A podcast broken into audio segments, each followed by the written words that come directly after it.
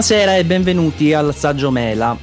Eh, tra qualche minuto, più o meno 30 minuti, eh, ci sarà il keynote del 16 ottobre, trasmesso direttamente da Apple dal campus in Cupertino, dall'edificio 1. Noi seguiremo questo evento in diretta, lo commenteremo insieme a voi e vi ricordiamo come sempre che se volete interagire con noi potete utilizzare l'hashtag Saggio Mela. Eh, io dico sempre noi perché ovviamente siamo un gruppo di persone, ci sono io eh, per saggiamente Maurizio Natali e insieme a me a rappresentare il nostro blog c'è anche Elio Franco. Ciao Maurizio, ciao a tutti gli ascoltatori, buonasera. Direttamente da Easy Podcast, la voce di Easy Apple e di TechMind, autorevole voce, oserei dire, Luca Zorzi. Ciao Luca. Ciao Maurizio, ciao a tutti. Ci siamo ancora, formazione quasi al completo quasi al completo. Infatti, anche questa volta purtroppo manca Federico eh, Federico Traveini che eh, nell'episodio precedente ha avuto problemi un po' di salute un malanno improvviso, invece questa volta è impegnato un po' per lavoro, quindi non potrà essere con noi. Visto che ci siamo, facciamo anche una piccola parentesi per salutare, oltre che Federico, anche Razziatore che non è eh, qui con noi, ma eh, al momento è al lavoro, ma appena rientrerà sarà immediatamente eh, pronto per ascoltare la nostra diretta e per programmare i classici post serali di riepilogo di quello che verrà presentato oggi. Eh, grazie alla collaborazione che continua ormai da 5 eventi con uh, Mela Morsicata abbiamo ovviamente anche Kiro. Ciao Kiro. Ciao ragazzi, ancora non vi siete stancati di me quindi dopo 5 eventi. Assolutamente no, come ci dice squadra che vince non si cambia, quindi perché dovremmo andare diversamente? Stanno andando benissimo questi live e continueremo così finché non ci stancheremo, insomma. Bene, allora, bene, mi fa piacere stare qui con voi. Anche a noi fa piacere che tu sia qui con noi. Evento di questa sera, dicevamo, incentrato principalmente su iPad e ehm, su... Eh, aspettate un attimo perché probabilmente c'è un, eh, un errore con la comunicazione e probabilmente state ascoltando solo me e non le voci dei miei altri interlocutori. Un secondo che vediamo di risolvere. Intanto magari Maurizio se vuoi suggerire di provare a spostarsi su live.easypodcast.it nel frattempo, intanto che si risolve la situazione. Un attimo. Eh, potete intanto trasferirvi se volete su live.easypodcast eh, com'è Luca? easypodcast.it dove potete ascoltare sicuramente tutte le voci. Eh, nel frattempo un secondo che risolvo questo problemino, non dovrebbe essere complicato. Eh, speriamo di avere anche una risposta immediata. Ok, eh. ora dovrebbe andare correttamente. Fateci sapere se eh, si sentono ora correttamente tutte le, eh, le voci. Luca prova a parlare? 1, 2, 3, prova di Luca. Ok, eh, sale la barra di equalizzazione di Nicecast, quindi credo che il problema sia risolto. Visto che nella presentazione praticamente non avete sentito le voci de- degli altri interlocutori, vi presento rapidamente nuovamente Elio Franco. Buonasera a tutti. Luca Zorzi. Ciao a tutti. E Chiro di Mela Morsicata. Ciao a tutti ragazzi.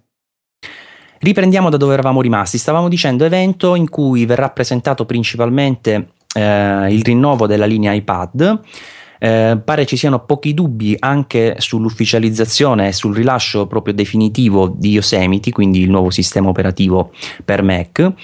E queste sono le principali cose su cui, come dicevo prima, ci sono pochi dubbi, però eh, come sempre quando c'è un keynote le attese sono alle stelle, la speranza che ci sia anche qualcosa di nuovo eh, c'è sempre, poi aspettiamo e scopriremo insieme cosa verrà presentato. Ci sarà anche la diretta live direttamente sul sito Apple. Eh, speriamo che sia meno problematica di quella avuta nel keynote del 9 settembre con la presentazione di iPhone 6 perché quella si interrompeva continuamente ehm, sul sito Apple e anche sulla Apple TV se l'avete c'è già il canale apparso da qualche ora da cui si può seguire l'evento in streaming eh, ovviamente se volete seguirlo potete anche pensare di avere il video della, direttamente mandato da Cupertino e come sottofondo audio perché no la nostra cronaca in diretta Uh, argomento principale dicevamo gli iPad, iPad su cui già ci sono parecchi rumor. Elio, ci vuoi fare un piccolo riepilogo? Sì, allora, più di rumor ci sono proprio delle conferme, proprio perché ieri Apple ha per sbaglio rilasciato per qualche secondo il manuale utente di iOS 8.1 e su iBook Store. Nell'anteprima del manuale era chiaramente riportata la struttura del nuovo iPad mini 3 e dell'iPad Air 2, che fondamentalmente dovrebbero mantenere lo stesso design, se non una scocca molto più sottile rispetto al primo, dovremmo arrivare a 7 mm eh, e dovrebbero integrare il Touch ID. Per quanto riguarda la componentistica interna, invece, gli ultimi rumor eh, parlavano del processore A8X in luogo della 8. Fondamentalmente è un ritorno da parte di Apple ad utilizzare dei processori potenziati che appunto erano contraddistinti dalla lettera X. Nei primi iPad che l'hanno utilizzata, appunto il 3 e il 4 eh, che hanno utilizzato la 5X e la 6X erano fondamentalmente dei processori con GPU potenziata per poter gestire al meglio la risoluzione più elevata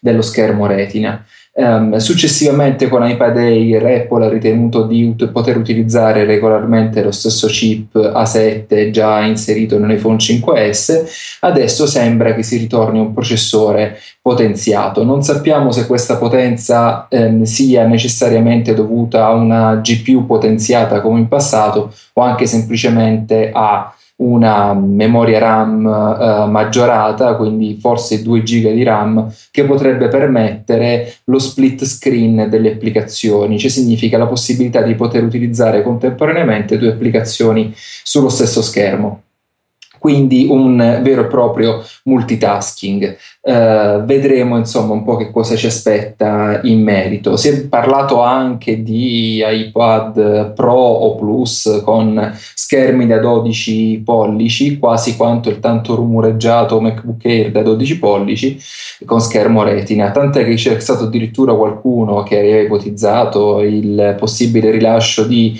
uh, un sistema ibrido addirittura, un uh, MacBook Air con iPad che ha anche schermo touch e quindi con la possibilità di seguire tanto iOS quanto OS X. Eh, la possibilità, come tra l'altro avevi già scritto tu sul blog, è abbastanza remota, insomma, anche perché... Apple e io poi su questo torneremo bene. un attimino più avanti, su, okay. Sui prodotti un pochino meno uh, prevedibili o comunque meno sicuri per la giornata di oggi. Eh, per quanto riguarda gli iPad si dice che potrebbero essere i più sottili del mercato, quindi uh, probabilmente un, uh, un profilo più o meno simile a quello dell'iPhone 6 Plus, quindi 6-7 mm o giù di lì, mh, mm, assolutamente sottilissimi.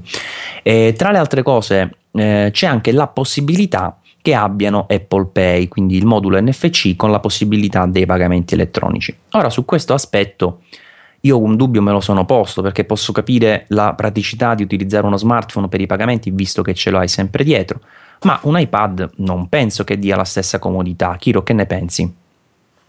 No, anch'io sono d'accordo con te, anche se bisogna sottolineare il fatto che se ci, se se ci sarà sicuramente ormai, perché ormai le prove sono arrivate ieri, il Touch ID, questo non significa che uh, ci sia necessariamente anche Apple Pay, uh, perché il Touch ID è nato come un sistema di protezione all'accesso a dati personali all'interno del dispositivo. Uh, utilizzare il tablet come sistema di pagamenti che non sia un, pagamenti online, che fra l'altro Apple Pay prevede anche questo tipo di uh, opzione, uh, non significa necessariamente che abbia il modulo NFC. Quindi magari la posizione del Touch ID all'interno del dispositivo potrà essere utilizzata per i pagamenti all'interno dei siti perché Apple lascerà delle API per le, le società, gli sviluppatori che vorranno integrare il sistema nei loro, uh, nei loro negozi online. Uh, può essere intesa in questo senso e non eh, come utilizza, utilizzabile all'interno dei negozi, anche perché credo sia anche appare abbastanza bizzarro vedere qualcuno con questo tablet oscillarlo sulla cassa. Non so, io avrei paura a vedere un, un, iPad Air librarsi nell'aria per, per vedere dei pagamenti.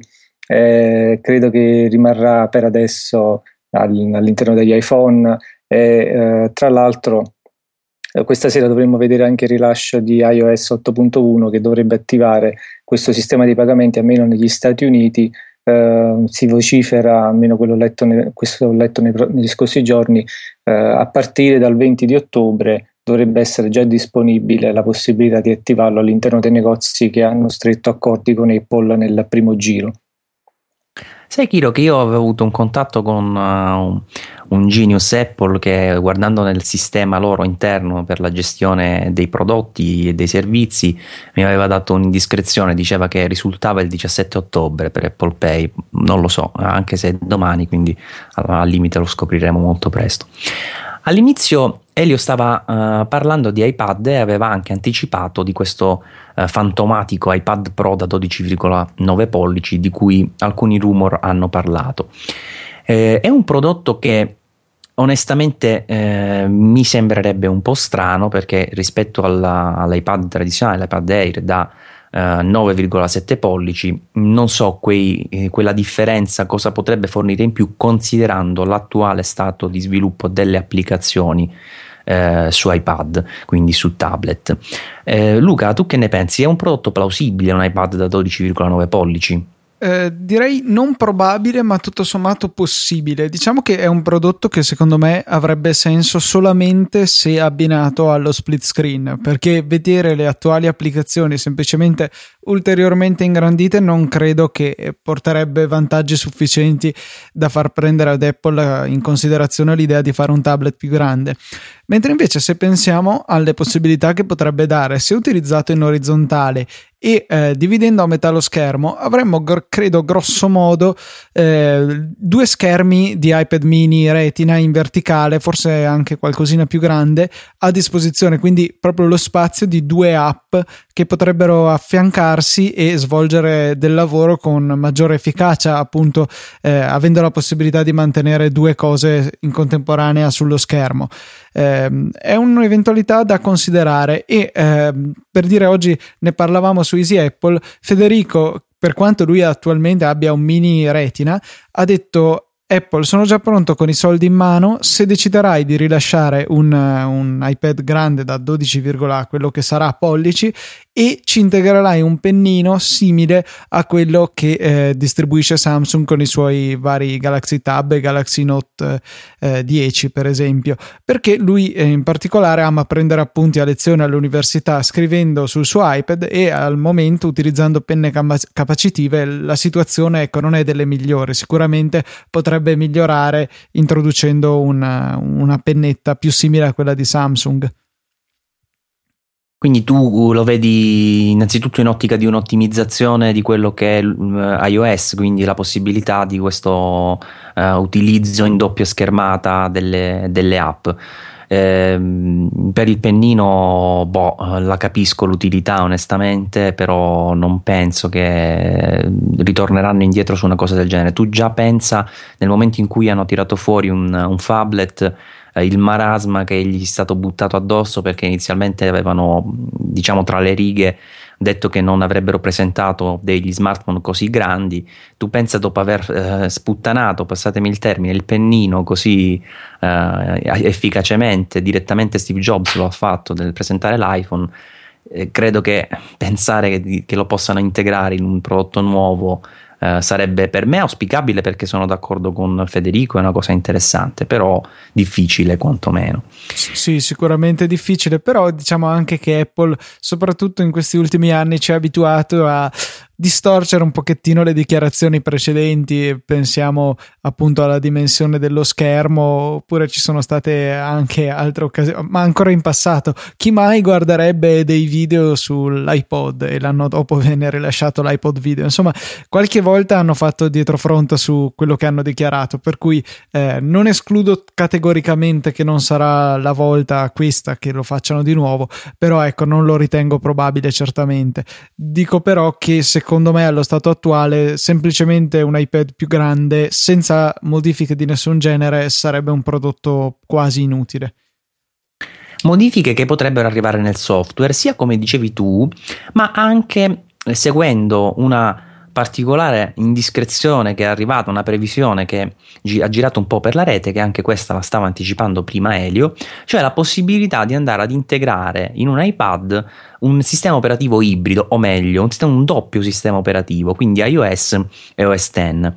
Eh, una cosa che eh, può sembrare strana, però pensate un attimo, ad esempio, su Windows 10 Microsoft ha introdotto una funzionalità che si chiama Continuum che consentirà ai tablet dotati anche di tastiera sganciabile di partire in modalità tablet, quindi con la classica schermata con le tile in stile metro, eh, quando non c'è collegata la tastiera e poi appena riconosce che è stata collegata una tastiera e un mouse passa automaticamente alla visione desktop e all'utilizzo col puntatore tradizionale. Quindi eh, partendo da questo concetto, quindi di questa possibile integrazione di due sistemi operativi all'interno di un solo prodotto.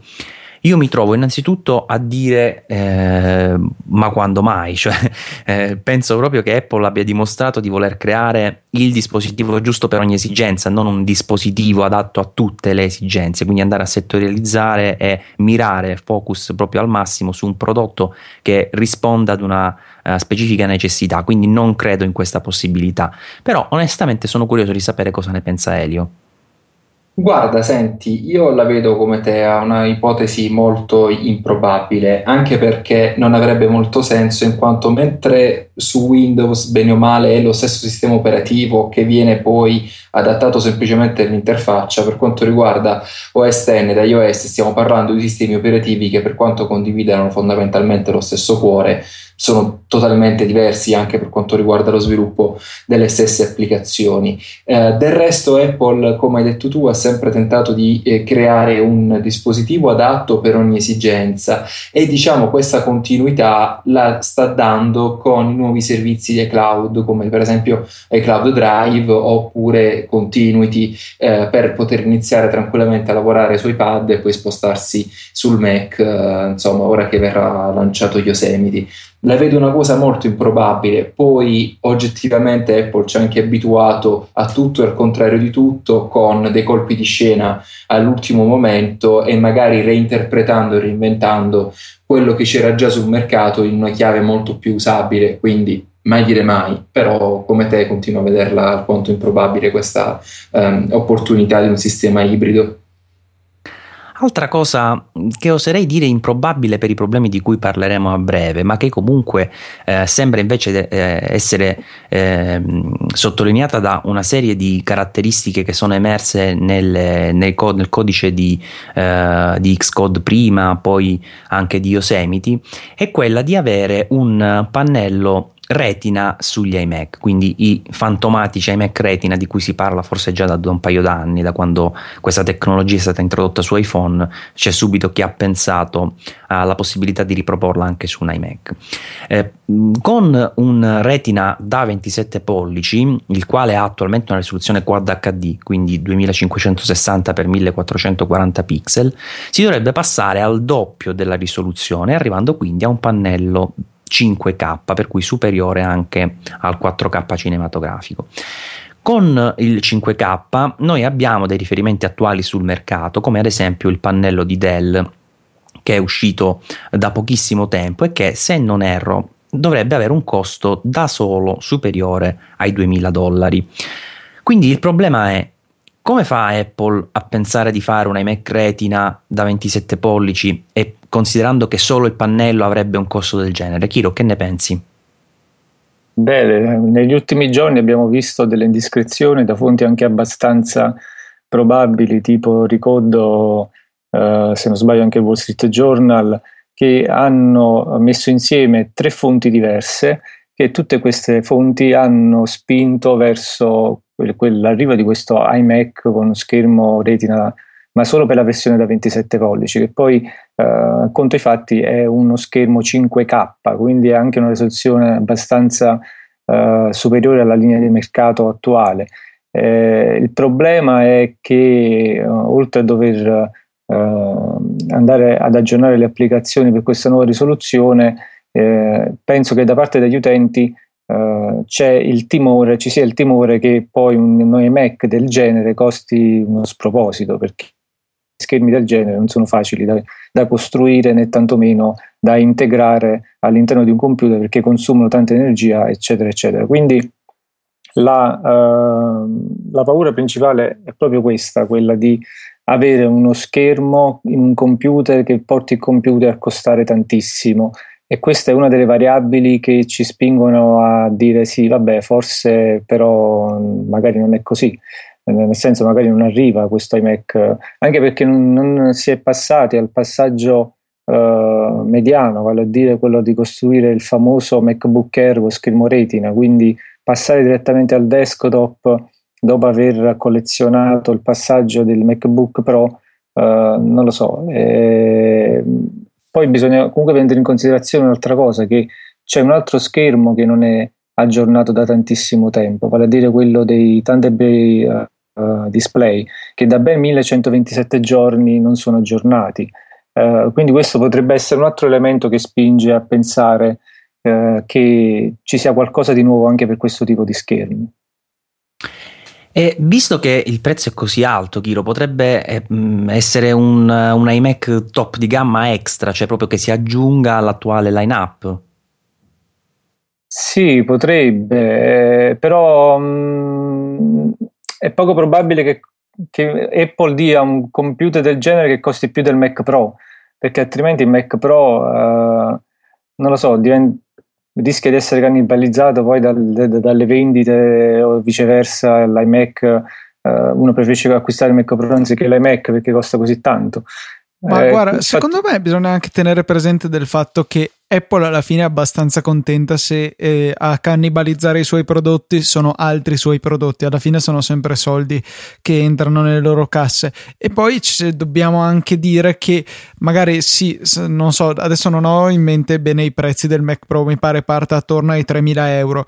Se ci fosse un... Uh, eh, non so, un, un, nuovo ipotetico iMac da 27 Retina eh, a 3500, di fatto vorrebbe dire che eh, pagheremmo 500 euro di più, sì, e eh, potremmo, cioè, nel senso, non è che il computer costa di più, c'è anche lo schermo, schermo che ha un bel valore in quel costo lì, per cui io non lo vedrei così strano, anche perché alla fine avevano fatto la stessa cosa quando hanno introdotto il retina nei portatili, hanno mantenuto i vecchi MacBook Pro, poi hanno tolto il 15 pollici, sono rimasti solo col 13 che è tuttora in vendita in versione non retina e hanno aggiunto al di sopra di questi la versione retina, per cui eh, se oggi vedremo un iMac retina, secondo me sarà proprio con questa formula, cioè di introdurlo al di sopra sopra della gamma attuale. Però Luca, l'idea di Kiro secondo me non è neanche sbagliata, ovvero quella che potrebbe piuttosto che eh, arrivare su un iMac questa risoluzione retina, visto che si parla specificatamente del 27 e non del 21,5, eh, magari eh, si tratta alla fine di un Thunderbolt display aggiornato è che la Thunderbolt 2 non ha una banda sufficiente a gestire uno schermo 5K. Bisognerebbe usare eh, due controller separati e l'unico computer di Apple che al momento eh, ha due controller separati è proprio il Mac Pro che avrebbe senso però eh, avevo letto che anche quando si gestivano i display 4K a 60 Hz utilizzando anche qui due porte Thunderbolt separate, di fatto lo schermo veniva diviso in due metà verticali per poterne fare passare una per un cavo e una per l'altra e però queste tendevano leggermente ad andare fuori sincrono nelle azioni di movimento veloce, ad esempio pensiamo a scendere rapidamente in una pagina web. E si notava la metà dello schermo il confine che eh, non vedeva perfettamente allineati le due parti dell'immagine, per cui mi sembra strano che eh, venga introdotto prima uno schermo a sé stante. Forse quello potrebbe succedere, ma lo vedo veramente ai limiti dell'assurdo, se venisse introdotta una Thunderbolt 3 che al momento non esiste, con una banda sufficiente a gestire con un singolo cavo la, la risoluzione dello schermo e a 60 Hz perché è indispensabile una forte frequenza di aggiornamento per non avere immagini scattose e quindi questo richiederebbe anche un Mac Pro nuovo. Questo mi sembra veramente improbabile. Li ammazzo dopo che ho speso tutti questi soldi per un Mac Pro, li uccido se mi fanno uno scherzo del genere. Uh, smetto di parlare in diretta, mi, me ne vado e non, non, non faccio più eventi Apple, non seguo più eventi Apple. Comunque. Intanto ragazzi è partita lo streaming sul sito di Apple che ha fatto almeno questa volta dei riquadri di Twitter sotto perché l'altra volta sballò tutta la diretta e quindi adesso è molto più fluida, c'è una musica di sottofondo. Grazie per l'aggiornamento, Kiro. Ehm, dal, da Twitter, sempre utilizzando l'hashtag Saggiomela che vi ricordo potete eh, impiegare nei tweet per dialogare con noi, Matteo Del Vecchio ci parla di Apple TV.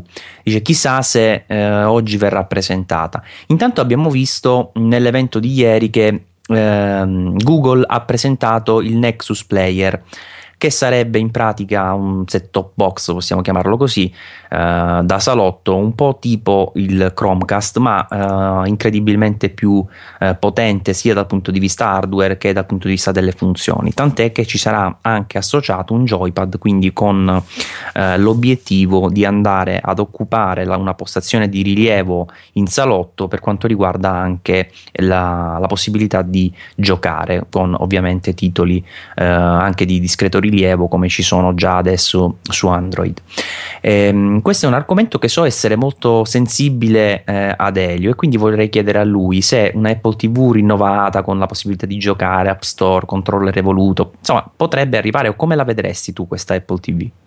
Senti, guarda, io onestamente la vedrei abbastanza bene, nel senso che un Apple TV che mi dia la possibilità non solo di guardare i film noleggiati di iTunes o comunque di trasmettere in streaming quello che accade sul mio iPhone, sull'iPad, sul Mac, eccetera, direttamente sul televisore e che quindi può avere anche degli scopi eh, lavorativi, una Apple TV aperta alle applicazioni di terze parti, quindi magari possiamo anche pensare a dei proprietari, di, di, a delle emittenti che possono realizzare le app dei propri canali televisivi e trasmettere anche tramite internet la propria offerta o comunque anche dei videogiochi come dicevi tu prima. Non dimentichiamo che Apple non aggiorna la Apple TV da quasi 950 giorni eh, ormai un'infinità di tempo. La Apple TV più recente, la 3, è dotata di un chip 5 a core singolo e 8 GB di storage, quindi ormai è del tutto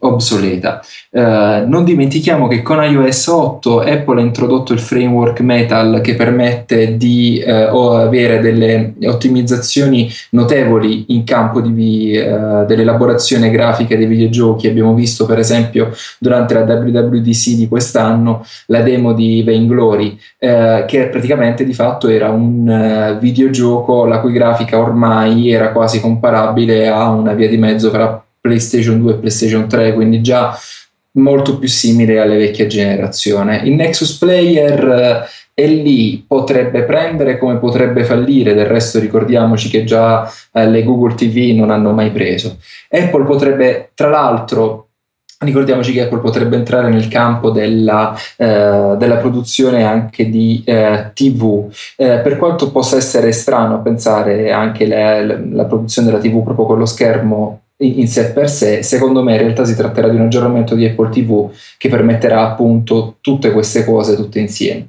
Io onestamente ci spero, ci spero perché sempre più spesso ormai da hardcore gamer mi sono trasformato in casual gamer per esigenze di tempo, quindi molti più videogiochi mordi e fuggi di videogiochi eh, molto più seri, che ovviamente potrebbero avvicinare anche una buona fetta d'utenza, soprattutto se pensiamo che su App Store oltre a titoli abbastanza importanti eh, sono presenti anche dei titoli che hanno fatto la storia dei videogiochi nel passato, basti pensare a tutta la saga di Final Fantasy per esempio che potrebbe essere rigiocata direttamente con un controller fisico più comodo comunque di uno schermo touch nel momento in cui si gioca su un televisore e, ehm, e quindi anche avvicinare gli appassionati di retro gaming a, a, questo mondo. Sarebbe interessante magari, questa è più una mia fantasia, vedere se Apple possa produrre quasi una specie di eh, soundbar con l'Apple TV integrata, visto che comunque dopo l'acquisizione di Beats potrebbe tentare di sfruttare il know-how per migliorare ulteriormente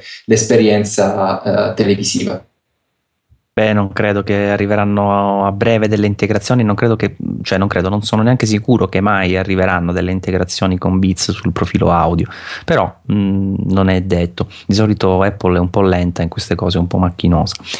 Eh, non hai parlato, mi, mi meraviglio di, del fatto che con HomeKit una Apple TV potrebbe essere anche un centro di smistamento domotico, diciamo così, anche ho usato un termine esatto. sicuramente improprio, però potrebbe essere un centro di controllo, no?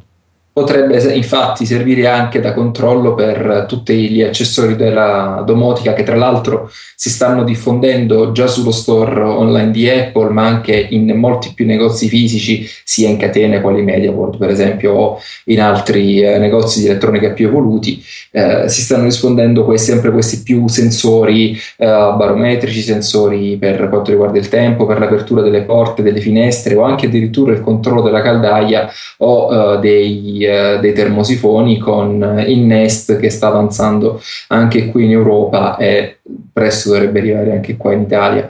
Quindi fondamentalmente potrebbe anche servire da centro di controllo con le centraline per far confluire tutti questi dati e, questi, e, e smistarli fondamentalmente, ottimizzarli nel migliore dei modi possibili, un po' come dovrebbe accadere già con uh, Salute su iOS 8, che permette appunto alle diverse applicazioni che si occupano della, uh, del nostro benessere di interagire uh, fra loro e raccogliere i dati tutti in un unico punto, se ovviamente Apple continuerà a limarla perché proprio oggi ci sono stati ulteriori problemi con l'applicazione. Comunque una Apple TV così completa, ma la vedo molto difficile. Questo che è stato per loro un hobby inizialmente si è poi evoluto con qualche generazione, tre in tutto, però alla fine eh, non so se arriveranno davvero a creare un prodotto così completo eh, per il salotto. Un altro computer che non riceve aggiornamenti da tantissimo tempo, cioè ben 722 giorni, è il Mac Mini, prodotto che già in passato aveva avuto un periodo di eh, non aggiornamento abbastanza lungo, se non erro intorno ai 400 giorni, e già a quel tempo si pensava che addirittura potesse essere proprio abbandonato come progetto. Questo che è sempre stato considerato un po' il Mac degli switcher, il Mac che magari hai già un monitor, una tastiera e un mouse, ti compri a, a basso prezzo, tra virgolette, per per entrare eh, nel mondo Apple. Eh, ci starebbe onestamente, visto questo ciclo così lungo, un aggiornamento, Kiro, che ne pensi? Un nuovo Mac mini? Beh, uh, mi sono fermato un attimo perché stavo quasi iniziando la diretta. Comunque, uh, la, l'idea del Mac mini era quello di dare la possibilità alle persone di avvicinarsi al mondo Mac senza spendere cifre spropositate. Infatti è nato più o meno come potremmo definirlo un Mac entry level, anche se tirata un po' così con le pinze questa definizione, perché comunque è un computer che rispetto alla concorrenza costa un bel po'. E, um, però bisogna considerare che il mercato ormai si è spostato principalmente, principalmente sui tablet, quindi uh, abbiamo avuto questa modifica delle preferenze degli utenti dal settore dei computer a quello dei tablet, tanto che potremmo defi- eh, comprendere che Apple in realtà è poco interessata a offrire agli utenti la possibilità di entrare all'interno del settore computer Mac eh, perché ormai con lo stesso eh, prezzo possono acquistare un iPad ed entrare ugualmente nel mondo Apple con quelle cifre. Eh, mentre finisco di parlare vi dico che è partito un video eh, di eh, riassunto degli Apple Store, quindi è iniziato ufficialmente il keynote di questa sera. Sì, penso che stiano parlando dei video del lancio di iPhone 6, sì, eh, con eh, la gente che si accalca fuori dagli store, i, i genius che fanno il conto alla rovescia e la gente che corre dentro a comprare il nuovo telefono. Luca, nel frattempo in cui vediamo questo video ti faccio un'ultima domanda. Eh, uno di, dei prodotti un po' favoleggiati di questi tempi è questo MacBook da 12 pollici che potrebbe avere uno schermo retina, che potrebbe essere sottile come lei, insomma un computer eh, potenzialmente molto gustoso. Eh, difficile lo, lo, dico io, poi sono curioso di sapere anche cosa ne pensi tu, che potrebbe essere rilasciato oggi, ma orientativamente come, come computer, come lo vedi nella, nella linea Apple con, a metà tra Air e MacBook Pro Retina? Ma lo vedo interessante perché alla fine non so se tra 12 e 13 pollici, quindi tra questo ipotetico computer e un, uno degli attuali laptop che propone Apple, cambierebbe poi tanto dal punto di vista della dimensione dello schermo, cioè mantenendo la risoluzione sempre poi effetti- cioè non effettiva ma quella utilizzabile del 13 pollici e portandola sul, um, su questi 12 pollici alla fine non credo che creerebbe più di tanti problemi alla vista. Quello che mi sembra improbabile è che sia già possibile proporre un computer di questo genere che presumibilmente dovrebbe montare le nuove CPU con l'architettura Broadwell che però Intel pare aver ritardato ancora nel 2015 intanto c'è Tim Cook sul palco sullo sfondo abbiamo il logo completo che c'era nell'invito, anzi nell'invito se ne vede solo un pezzo, qui c'è tutto, sempre con queste cornici colorate. Si parla chiaramente del nuovo iPhone che è definito il miglior smartphone sul mercato, quindi la solita prima parte in cui Apple parla dei suoi prodotti precedenti.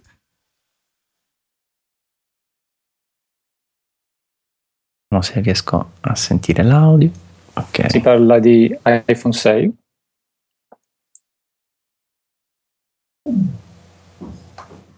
E questa volta lo streaming sembra funzionare decentemente. Eh, non, non cantiamo vittoria troppo presto, ma comunque sembra di sì.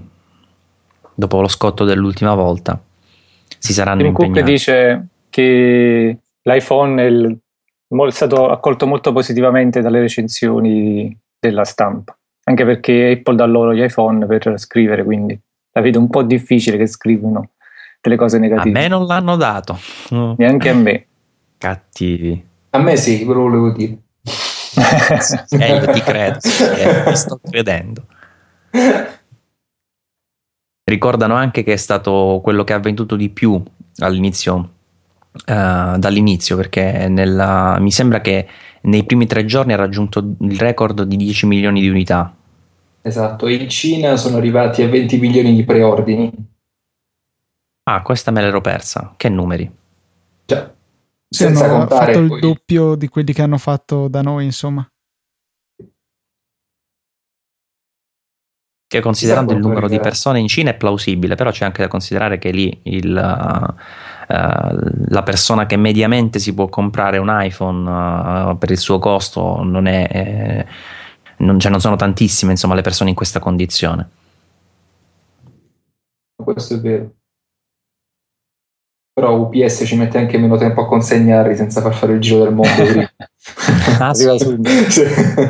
Il mio Plus ha fatto avanti e indietro all'infinito prima di arrivare.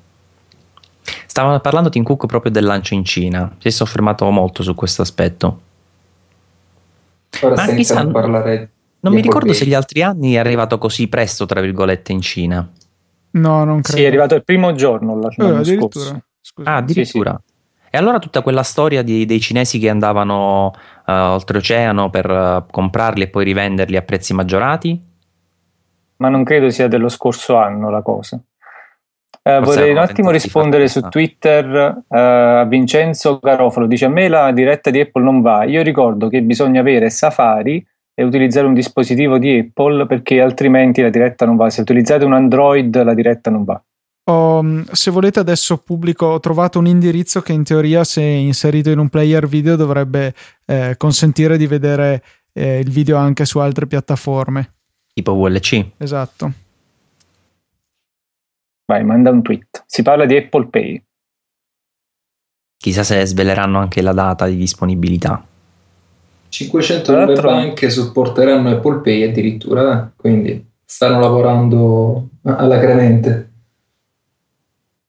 Tra l'altro sono curioso di sapere le aziende quanto dovranno pagare, i commercianti quanto dovranno pagare per utilizzare il sistema. Si parlava ah, di qualche centesimo di punto percentuale in pratica. Immagino sì, ma quella è la quota a cui va Apple, però sì, sì, penso sì, che certo. gli istituti avranno la loro quota. Ma credo che aggiungeranno la percentuale di Apple a quello che già chiedono i, eh, per le transazioni con carta di credito, no? eh, diventerà anticoncorrenziale però così. Perché già fa fatica la carta di credito a diffondersi, se poi costa anche di più. Eh, fa fatica da noi, perché eh, esatto. in altri paesi eh, anche sì. i caffè li pagano con la carta di credito. Infatti, una volta in America provai a pagare da Starbucks una colazione in dollari cartacei, mi guardarono male e mi indicarono il POS per farvi capire, quindi... Anche perché pagare un, caffè, pagare un, caffè, 6 euro devi per forza avere la carta di credito. Tra l'altro.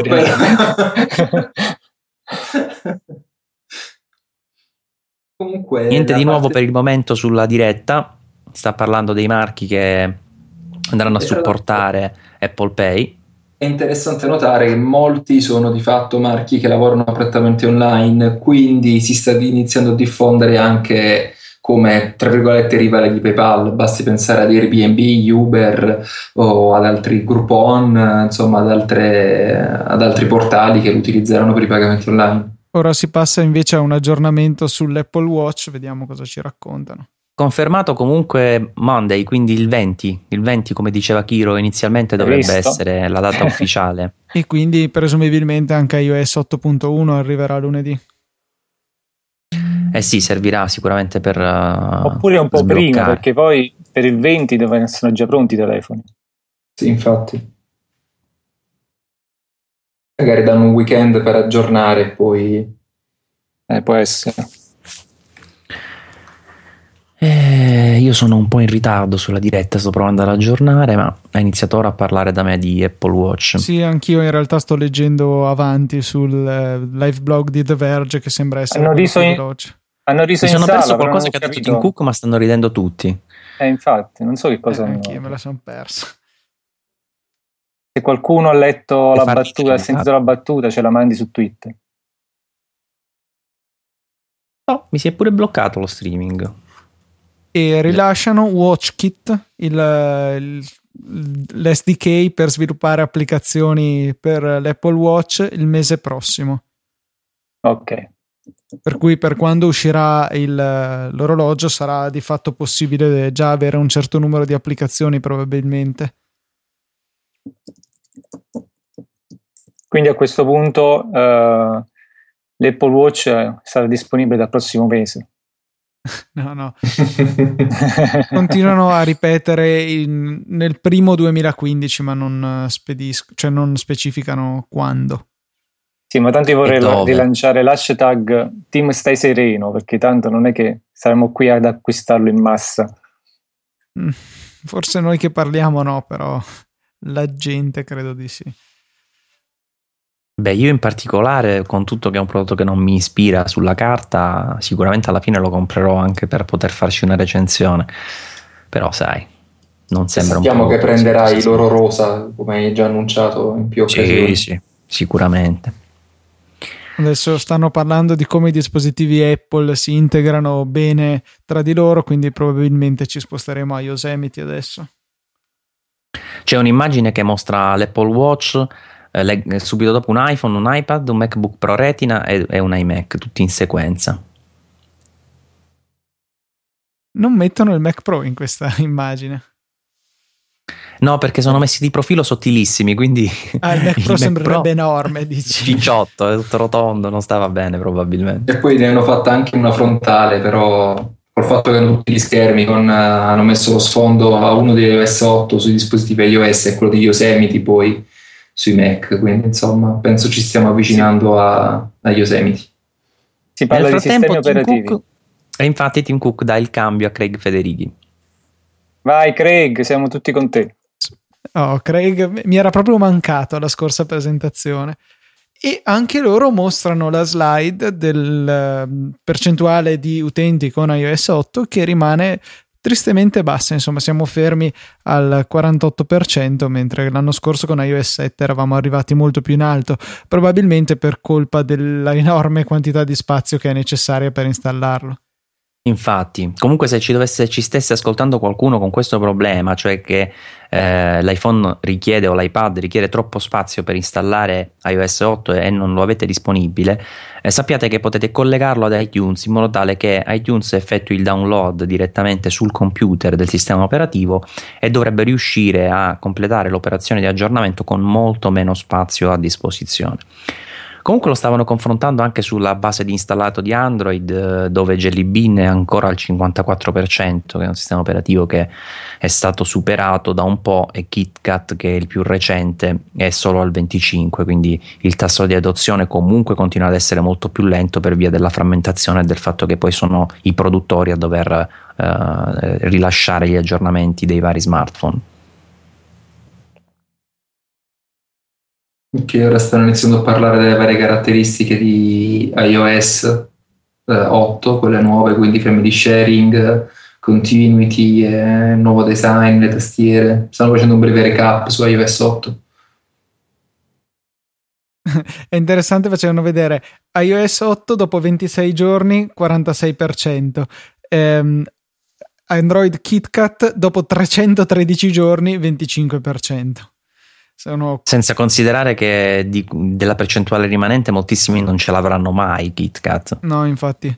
Però boh, cioè, secondo me lasciano sempre un po' il tempo che trovano queste statistiche, cioè fanno apparire bene Apple, ma in realtà eh, dovrebbero andare a confrontarsi con eh, i terminali top di gamma di Android di massimo un paio d'anni di età, allora probabilmente lì le percentuali sarebbero diverse e più realistiche di quello a cui possono puntare gli sviluppatori top, immagino.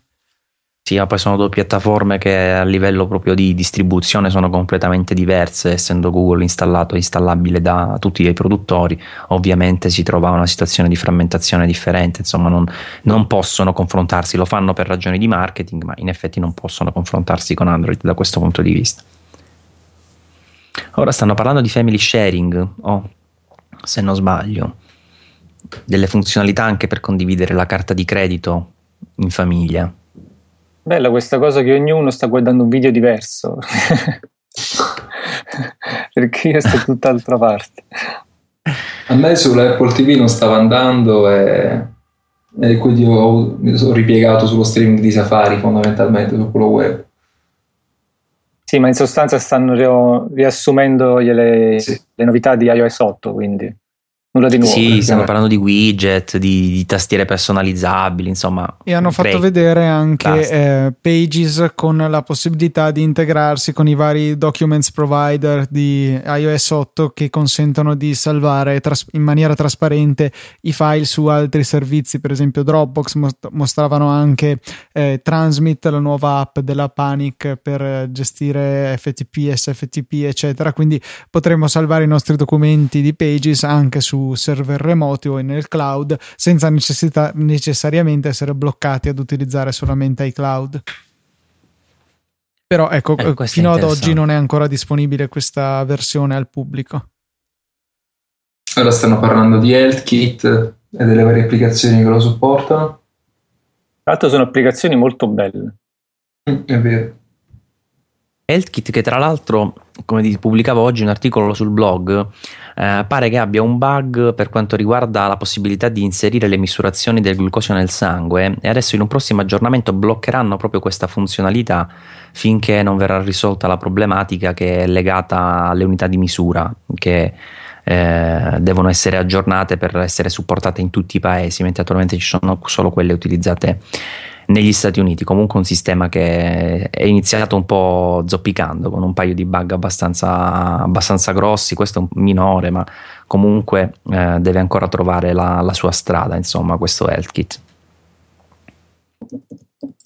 Ora stanno parlando un po' di metal di quella tecnologia che aveva anticipato Elio precedentemente che ci consente di sfruttare ancora, ancora meglio la GPU della, degli iDevice per ottenere il massimo delle prestazioni. I giochi che hanno aggiornato con Metal sono cambiati praticamente nella grafica, ora offrono molti più effetti anche sugli stessi dispositivi eh, che prima avevano effetti minori e comunque una, una resa minore, insomma, a parità di, di hardware sono Quindi riusciti una tecnologia a, che effettivamente con, funziona. Sì, a consentire di sfruttare meglio la potenza disponibile. Un po' quello che stava facendo, dicevamo, anche Google con il nuovo sistema operativo che punta a massimizzare le prestazioni sull'hardware esistente. Sì, questa è una partita comunque molto importante, quella di ottimizzare anche i dispositivi precedenti, perché non è che possiamo continuare a comprarci sempre l'ultimo smartphone per poter sfruttare le più recenti tecnologie Infatti Metal ha permesso di migliorare la resa delle app anche sugli iPhone precedenti, non solo nei 6 fortunatamente. Ora parlano di iOS 8.1, vediamo se avremo una data di rilascio vicina. Io sono. Uh, stanno parlando di Swift nella mia diretta. Ah, sì, anche nella mia, però baro sempre guardando i live blog. ah. Camera roll is coming back, speriamo. Il rullino fotografico compianto dopo la sua dipartita con iOS 8. Ma sai quanta gente è veramente confusa da sta cosa che è sparito sì, rullino ma, fotografico? Sì, ma anch'io eh, in realtà perché cioè, è scomodo. Tant'è che segnalai quell'applicazione che di fatto era una riproposizione del rullino fotografico per gli orfani, per chi non poteva resistere fino ad oggi. Peccato che era a pagamento.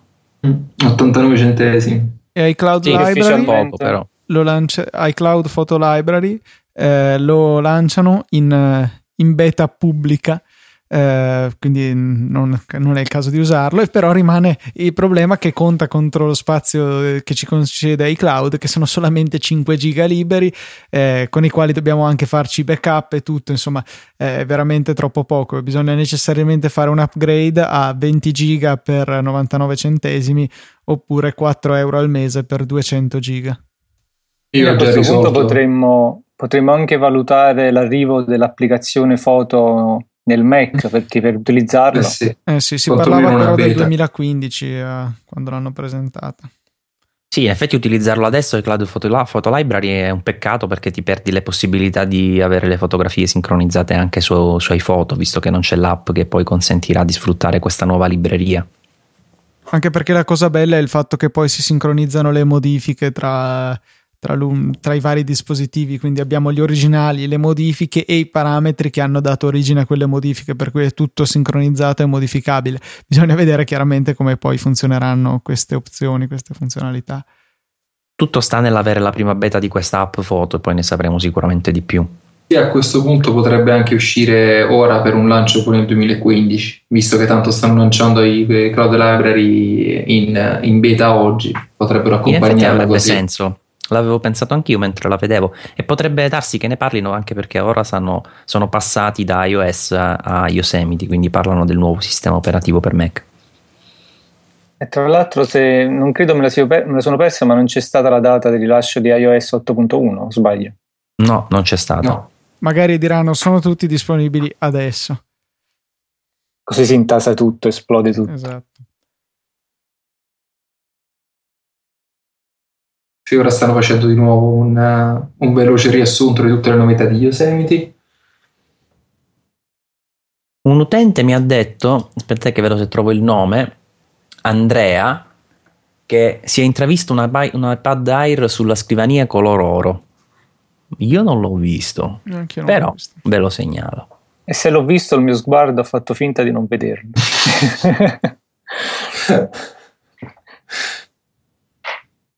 Mostrano Ammazza. anche un grafico che indica la velocità di esecuzione del codice JavaScript eh, tra Firefox, che è 1. Cioè 1 per Chrome, 1.1 per Safari, 6.6 per. Bisogna vedere con che benchmark, ma comunque è notevole.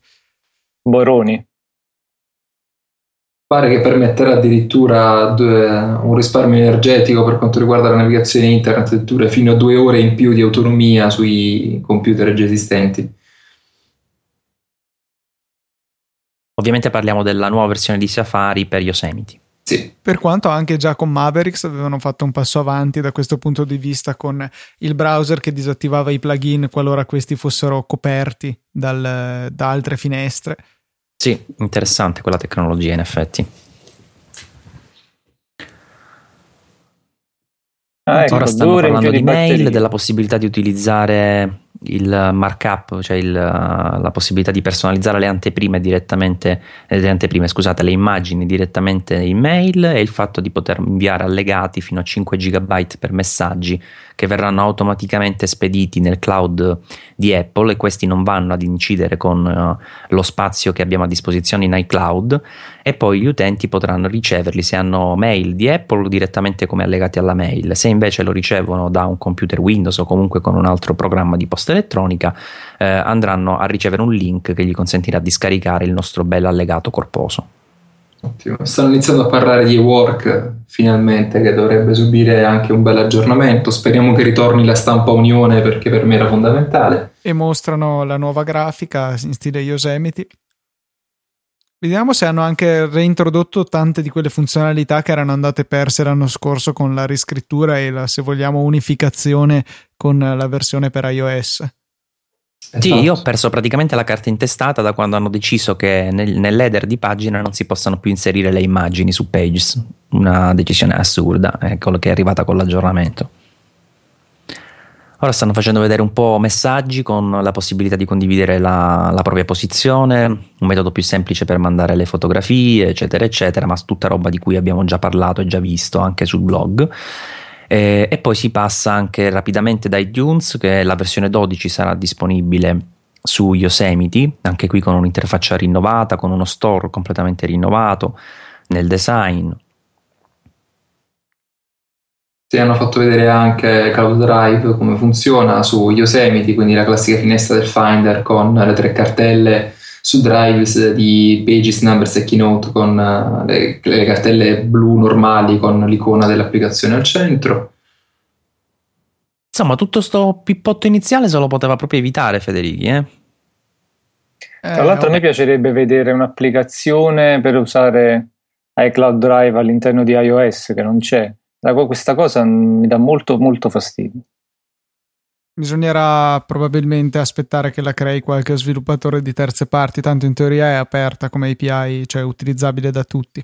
Già Documents, per dire di Riddle, ha una certa funzionalità con iCloud Drive, anche PDF Expert, insomma ci sono diverse app che già lo supportano. Sì, anche se comunque è sempre un, se un errore è sempre un pop-up che si apre con la lista delle, delle, delle varie cartelle su Cloud Drive. Non è effettivamente integrata a Modi Finder. Sì, sì, sì, quello è vero.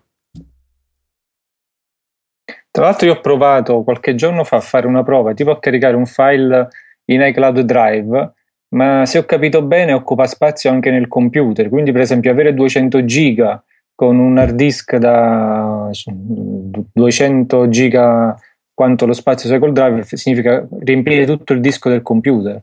Sì, non c'è come su Dropbox la sincronia selettiva per cui possiamo escludere alcune cartelle. Ora si sta parlando un po' di continuity da quel che vedo. Esatto. Che ricordiamo è la funzionalità che permetterà di uh, avere proprio continuità operativa tra iOS 8 e Yosemite. Quindi iniziamo una mail sul, sull'iPad, la continuiamo sul, sul computer o viceversa, un documento di Pages e via dicendo. Tra l'altro io che ho un iMac del 2011 ho notato che funziona anche, anche lì, anche su, con qualche limite perché ho la versione beta di Yosemite, quindi magari la cosa utilizzando il wifi funziona.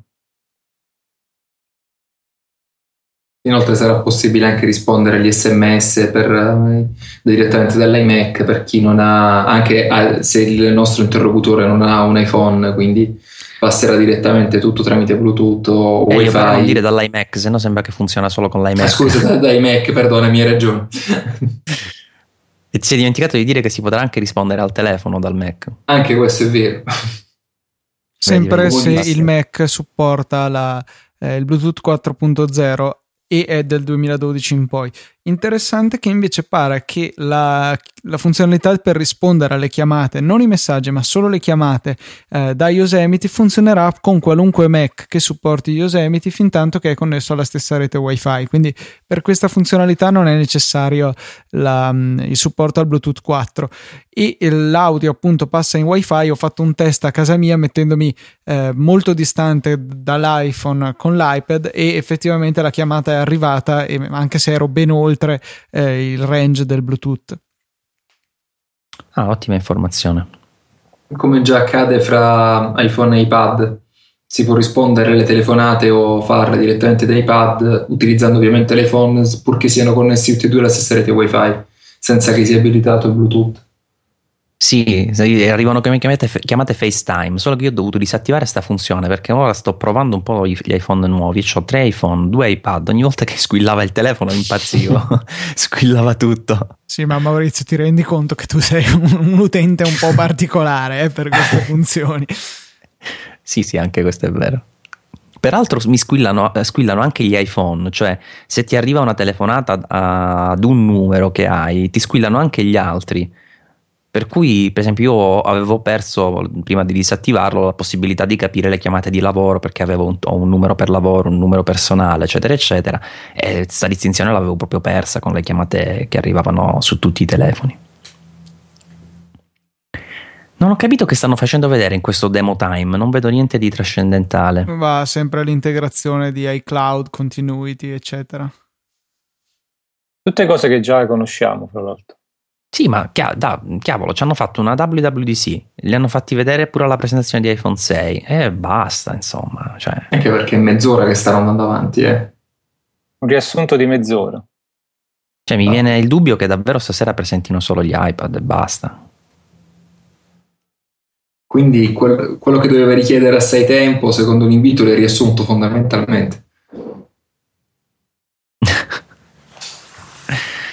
Ed è, no, avendo scritto è passato tanto tempo. Veramente l'ultimo riassunto l'abbiamo avuto il 9 settembre, insomma, non è passato mica tanto tempo. Ah. Oddio, è vero che sui nuovi iPad non ci sarà molto da dire, effettivamente. A meno che non abbiano introdotto il, lo split screen.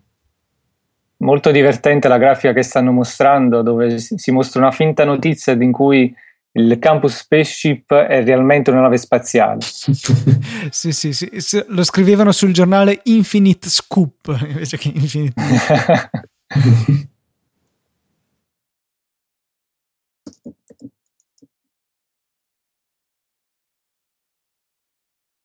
Edoardo scrive su Twitter riguardo alla grafica di Yosemite che l'icona delle impostazioni fatta a lavatrice non si può vedere. È sempre lo stesso che ha detto anche che il cestino di Yosemite è imbarazzante. ma eh, quello non dispiace, no. dai. Ma... E, e, tra l'altro ne in vendita uno uguale su Amazon, ma fisico. Quindi se qualcuno vuole un cestino come quello di Yosemite per la propria ufficio lo può comprare tranquillamente. Costa una ventina ah, di euro. Non lo, non lo sapevo questo. Vincenzo Garofalo fa una domanda che non sono sicuro di aver capito. Dice: Ma con Continuity posso usare la batteria del Mac per l'iPhone? Sarebbe bello. no, alla fine ci ha messo una, un emoticons con la linguaccia, quindi probabilmente scherzava, però sarebbe curioso. Credi che stai chiamando qualcuno? Si sta divertendo a fare impaginazione con Pages. Ah, sta telefonando Stephen Colbert. Il nuovo capo della sicurezza. il capo della segretezza è il suo titolo in questa presentazione.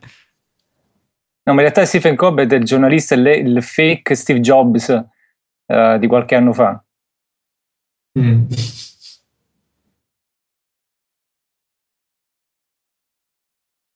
l'iMac sul palco è tale e quale come design a quello attuale. Quindi... Ma sì, di certo non lo metterebbero così. A meno che non fossero riusciti a ficcare dentro lo schermo retina senza aumentare lo spessore o cose del genere. Non lo scuderei. Nel frattempo continuano a ridere e a scherzare lui e Colbert sul campus di Apple che è un'astronave.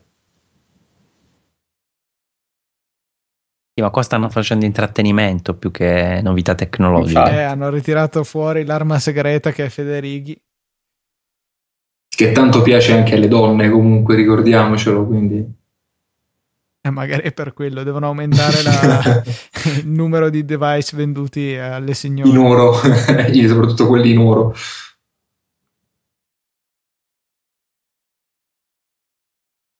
C'è Carlo Barak che su Twitter scrive che questo è un, de- un riassunto degno di una puntata di Dragon Ball, effettivamente. Mi posso dare torto.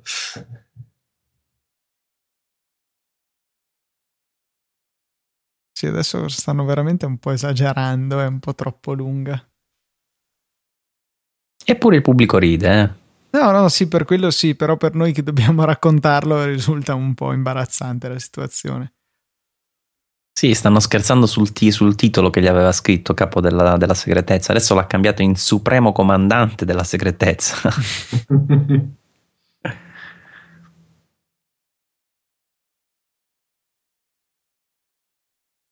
Adesso cioè, la cosa che ci manca di questa presentazione è una data, cioè quando potremo scaricare eh, questi due sistemi operativi.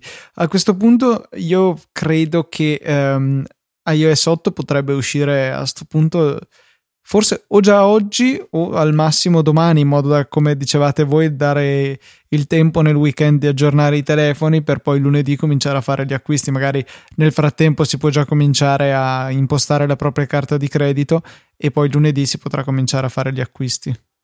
Intanto una piccola chicca hanno notato che Federighi ha un Apple Watch sul polso e lo sta utilizzando per controllare in remoto la, le slide della presentazione. Si fida, eh? Cioè, un, con un dispositivo che non è nemmeno finale. Ma Magari in realtà è la carcassa dell'Apple Watch dove hanno messo dentro il telecomandino solito, solo miniaturizzato e ha due bottoni fisici. Ora stanno facendo vedere AirPlay dal Mac. Bah. Questo sarà una pubblicità di qualcosa.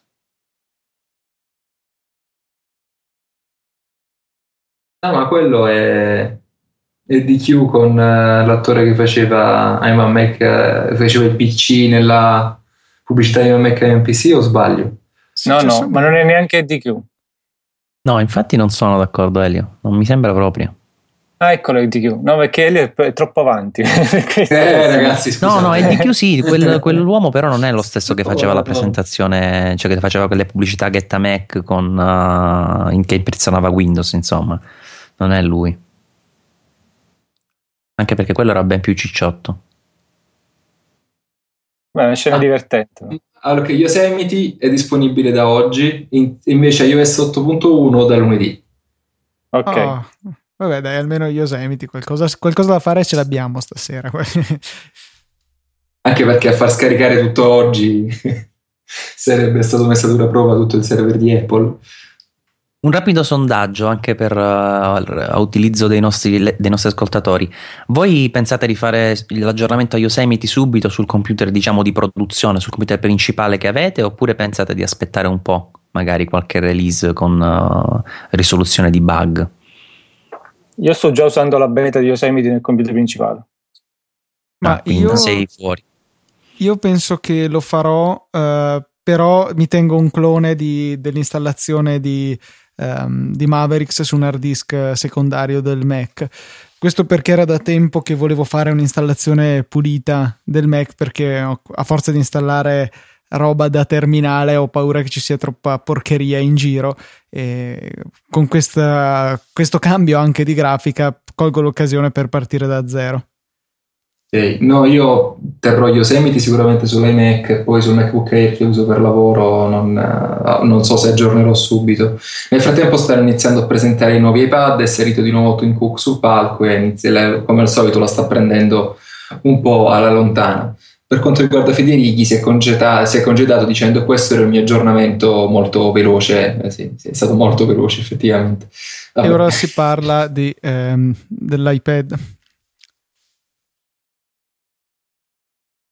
Dicevano su, um, su, The Verge nel loro live blog che l'atmosfera è diventata subito meno scherzosa e più seria, per cui vediamo cosa sarà questo aggiornamento serio.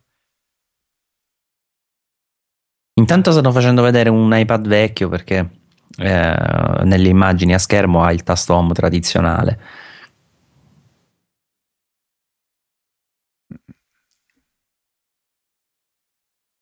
Si sta, Tim Cook sta dicendo che tutta questa tecnologia che fa muovere l'iPad, insomma, è tutta racchiusa in un, un guscio molto sottile e leggero insomma se la sta tirando un po' come sempre sulla sottigliezza e leggerezza dei prodotti Apple.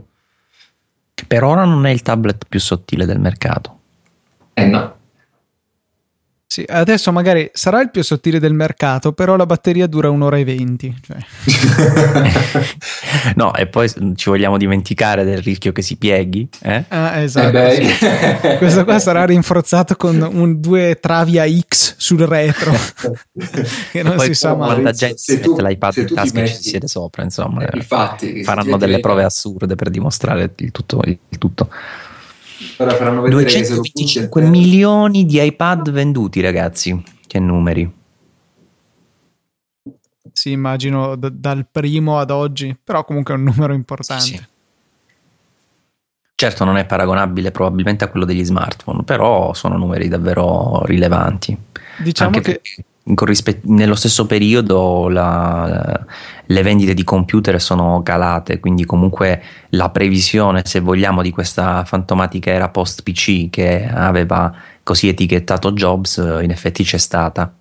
Nel, esatto. negli ultimi 12 mesi loro continuano a paragonarsi alle vendite di PC, 70 milioni di iPad paragonati a 57 milioni di PC Lenovo, 54 di HP, insomma è il singolo PC, se vogliamo considerare un tablet o un PC, che è il singolo che ha venduto di più negli ultimi 12 mesi. Addirittura col 100% della soddisfazione degli utenti.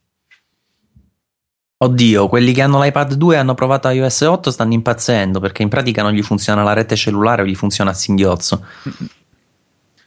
Speriamo che iOS 8.1 lo risolva perché è un po' imbarazzante. No, purtroppo il feedback di un mio utente che l'ha provato in beta con l'iPad 2 ancora non hanno risolto. È che nessuno è più in garanzia perché sarebbe da andare a dargli fuoco a sbatterglielo in testa. Dai, cioè. Sì, anche perché gli iPad non sono come gli smartphone che te li cambi, eh, non dico ogni anno, ma ogni due anni magari. Invece l'iPad probabilmente te lo puoi ancora tenere. I miei genitori utilizzano ancora un iPad di prima generazione che per quello che devono fare loro funziona. Invece mia mamma, come ha saputo che oggi che avrebbero presentato i nuovi iPad Air 2, ha detto ah che bello, così ci cambiamo il nostro vecchio iPad 3. Ha detto, quindi lei era più contenta di me di questa situazione. 675.000 app specifiche per sfruttare lo schermo più grande dell'iPad. Anche questo è un numero non elevatissimo, ma considerevole, insomma. Cresce però sempre più piano. È una cosa che sto notando con dispiacere che è sempre meno, eh, meno considerato ecco, come piattaforma dagli sviluppatori. Si sviluppano tantissime nuove app anche di un certo livello per iPhone, mentre invece per iPad si rimane un po' indietro, secondo me. Eh, comunque c'è stato anche un po' uno stallo, a prescindere dal grafico che ha fatto vedere prima Cook, un po' uno stallo nelle vendite di iPad, cioè è un prodotto che bene o male, eh, o per la frequenza di aggiornamento un po' più lenta, o perché mm, intendo non del rilascio dei nuovi prodotti, ma proprio del fatto che gli utenti lo cambino, eh, vuoi perché alla fine in effetti non stanno cambiando ormai quasi niente di importante da una generazione all'altra, forse è un prodotto che sta un pochino sentendo, accusando un po' di, di anzianità, diciamo. Adesso stanno facendo il solito video con la matita che lo copre per lo spessore ridotto. Ecco, diciamo, dice che hanno realizzato un iPad Air ancora più sottile. Ma chi se ne frega, c'è abbastanza sottile, io ti giuro non riesco a capirla sta roba. Questa gara degli ingegneri di fare le cose sottili non mi, non mi, è mai piaciuta, anche perché a noi non interessa una cippa di questa, questo record di sottigliezza. Ah, ti dirò che comunque se corrisponde anche a un peso minore sull'iPad non mi dispiacerebbe. Comunque sull'iPhone, per esempio, io il 6 col fatto che è più sottile l'ho apprezzato molto rispetto al 5. Non si nota tantissimo a, se vai a guardare i numeri, ma poi in mano la differenza onestamente la, la avverti. Comunque, sì, iPad sul Air peso 2. sono d'accordo. iPad Air 2 è il nome ufficiale. Brutto nome si sono accorti forse che con seconda generazione, terza generazione era un pochino scomodo. Ma perché non lo chiamano iPad Air 2014-2015 e basta? Ma ci avevano provato, ti ricordi che un anno hanno chiamato nuovo iPad? Sì, ma nuovo, cioè io li metterei semplicemente l'anno. Alla fine i Mac siamo abituati che sono tutti MacBook Air, c'è quello del 2013, c'è quello del 2012 e via.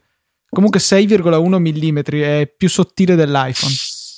Incredibile. Eh sì, l'iPhone Mamma 6 mia. è 6,7 mm. Cioè, hanno L'iPhone temperato la matita, quella del video, e hanno... Esatto. No, la stanno tagliando al laser nel video di presentazione. per fare vedere che adesso basta ancora più sottile. Sì, sì, sì, stupendo, bellissimo. e ovviamente versione dare... gold. Stanno facendo vedere la versione gold nel video. È il tablet più sottile del mondo. Adesso se poteva essere un drinking game, adesso tutti devono bere perché hanno fatto il tablet più sottile.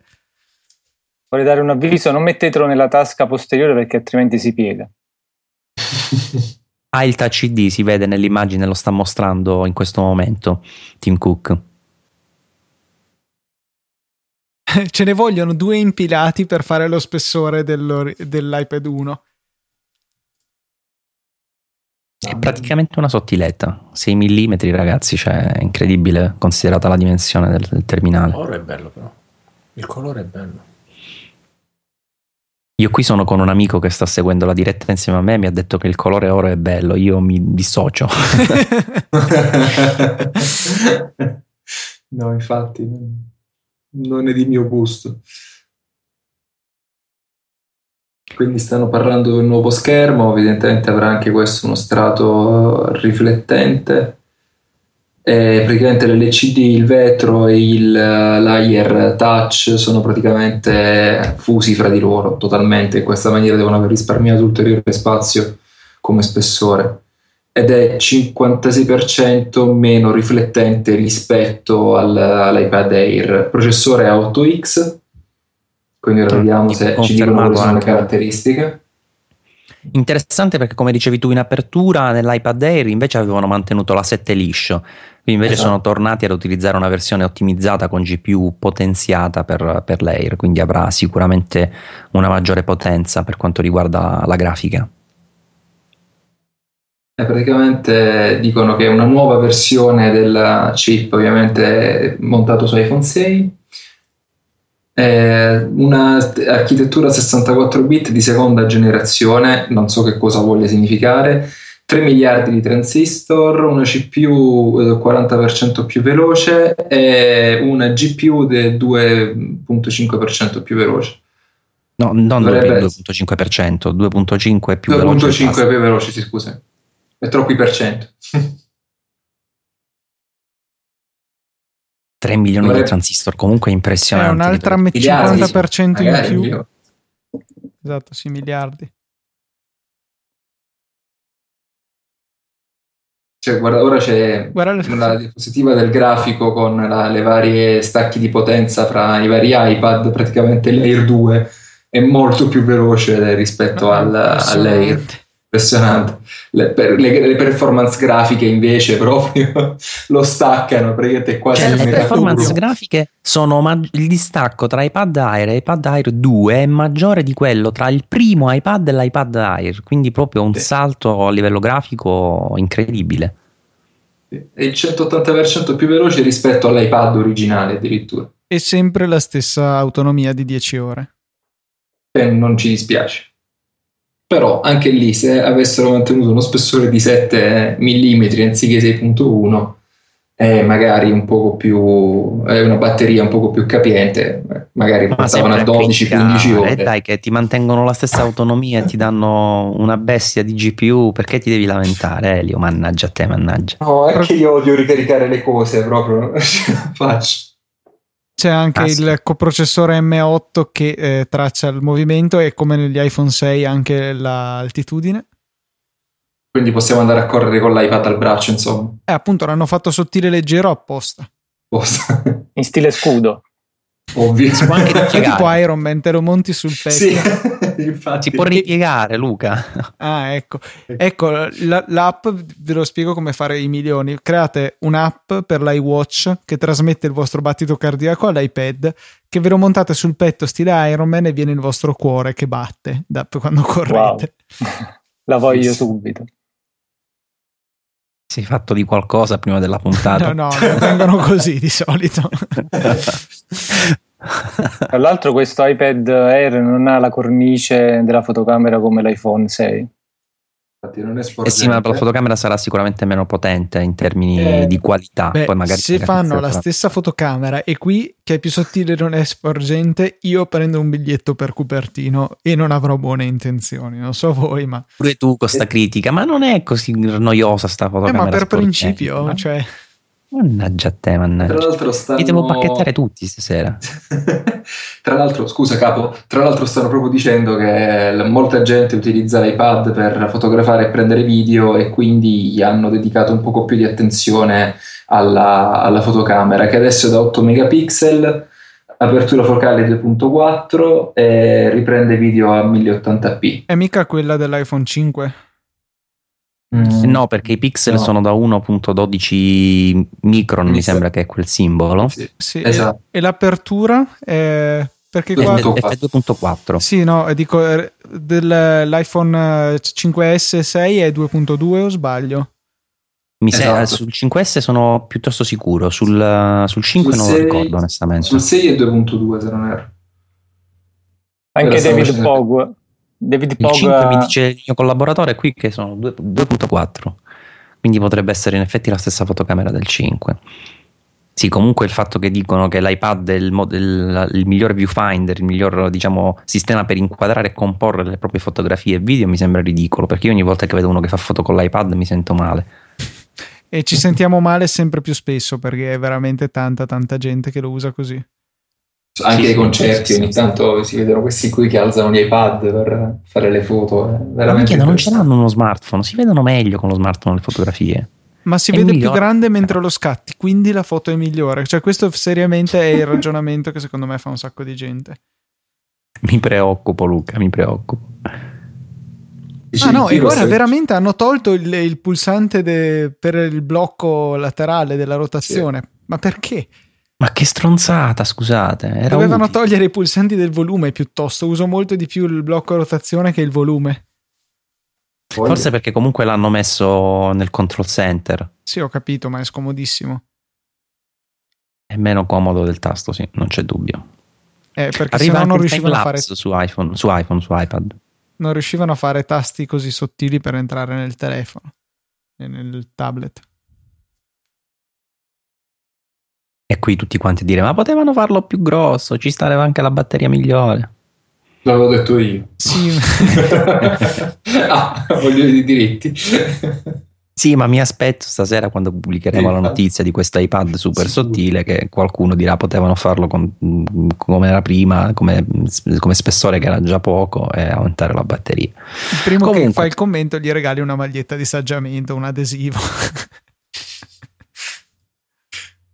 Eh, C'è anche lo slow motion, Sì, panorama eh, 43 le- megapixel, insomma le stesse funzioni. Vediamo, se è 120 megapixel, eh, cioè megapixel, eh, fotogrammi al secondo hanno fatto un ibrido tra la fotocamera del 5 e del 5S.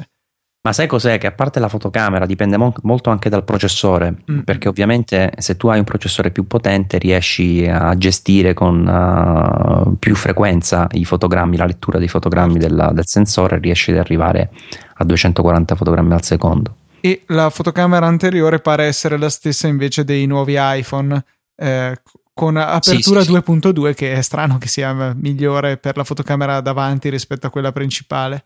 E beh, non tantissimo perché comunque considera che a- avendo un sensore meno performante gli serve quella Mm, luce sì. in più per non salire con gli ISO.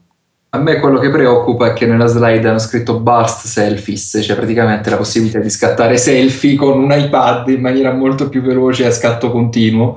Vabbè, io Sì, voglio- c'è, una- c'è selfie- anche su, su iPhone 6 questa possibilità. Hanno il Sì. WiFi a C Mimo, quindi probabilmente avrà due stream contemporanei che consente di essere più veloce rispetto a quello del- dell'iPhone 6. Sì, perché l'iPhone 6 ha una sola antenna, se non erro, no? Sì, single stream, quindi la C mi pare che possa fare massimo 433 megabit, questo è esattamente il doppio. Poi ricordiamoci che sono tutte cose teoriche, di fatto non vedremo quelle velocità. Io mi chiedo ID. perché alla fine non abbiano messo anche qui il flash LED. Boh. E comunque non hanno messo Touch ID invece come ci aspettavamo. Sì, quello c'è. Comunque nelle presentazioni, come al solito, mischiano un po' le caratteristiche hardware con quelle software, quindi ti parlano un po' di, delle performance e poi alla fine ti fanno vedere delle funzioni che in realtà sono per lo più caratteristiche di iOS 8 che non stanno facendo, hanno fatto vedere anche quel discorso che dicevamo prima della, delle fotografie a raffica per i selfie, sta roba qua insomma Comunque, qua effettivamente su un tablet risulterebbe importante non avere la fotocamera sporgente perché non è affatto strano utilizzarlo appoggiato a un tavolo in orizzontale, ballerebbe. Breaking news, alla fine l'abbiamo detto che, che sembrava un'assurdità, ma hanno messo Apple Pay. Vediamo Anche se saranno iPad. quelli online. Esatto, purchases made with apps, quindi attraverso le applicazioni, non, eh, non nei negozi. Ah, quindi non c'è l'NFC per andare a, a- a pagare direttamente con, um, col tablet, che in effetti era una cosa assurda. Quello che avevamo Però si detto può prima. utilizzare negli store online. Eh sì, il Touch ID c'è, quindi la possibilità di autenticarsi in maniera sicura c'è.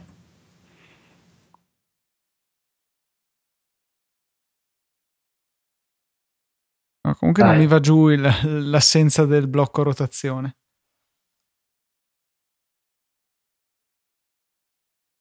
Ma il E ne farai una ragione, Luca.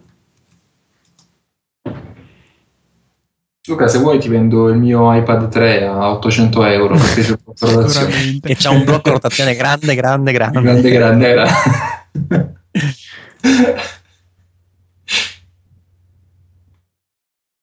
Ora stanno presentando Pixel Meter per iPad. Figo, Questo è Pixel bello. Metal per iPad è figo. bello, sì.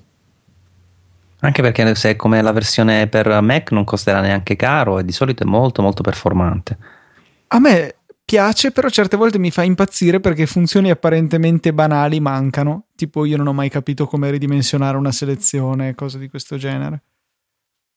Eh, io onestamente non lo uso avendo il il Cloud Creative di Adobe, quindi non ti so dire, però so che è un programma abbastanza utilizzato e molto apprezzato. È, è bellissimo perché è un'applicazione che si vede che è nativa per Mac, però eh, certe volte mi fa arrabbiare veramente perché sembrano o mancano o sono ben nascoste delle funzioni abbastanza ma- banali.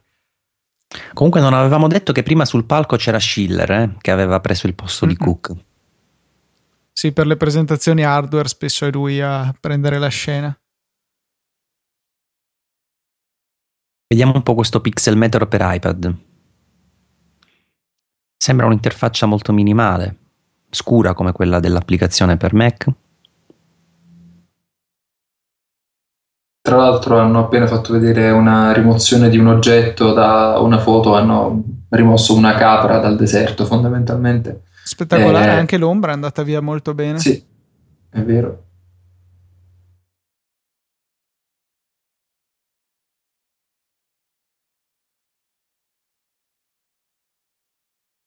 Io credo che in effetti su questo, sull'ambito del- dell'immagine eh, su iPad si potrebbe fare davvero tanto. Peccato che secondo me l'input con il discher- lo schermo capacitivo ancora è un po' limitante, cioè perché eh, come diceva prima Luca parlando di, del Note, la possibilità di avere un pennino con la qualità di un pennino Wacom eh, da utilizzare con eh, strumenti non capacitivi che quindi hanno punte grosse, eh, la necessità magari di eh, c'è la necessità del problema di poter toccare con la mano e inviare input involontari, insomma sono un po' scomodi. Un pennino stile Note su un iPad avrebbe davvero senso, Sì, è vero. soprattutto Eh, con queste app. Sul parco Jeff Boudier di Replay, che non ammetto Mai di non sapere cosa sia. Avevo dei Sì. jeans replay una volta. Se non erro era un'applicazione per l'editing video, ma non vorrei dire una cavolata. Eh, comunque i controlli del- di Pixel Meter sono fatti veramente bene per iPad. Ci sono degli strumenti che si muovono con le dita eh, facendo un, un cerchio, praticamente si può modificare l'intensità dell'applicazione dell'effetto, molto carino.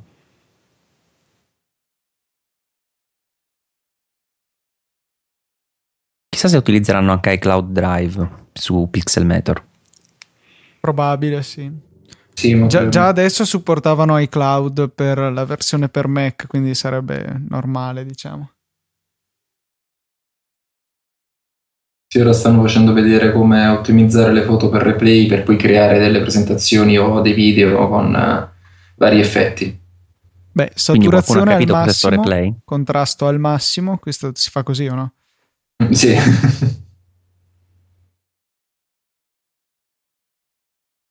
Replay.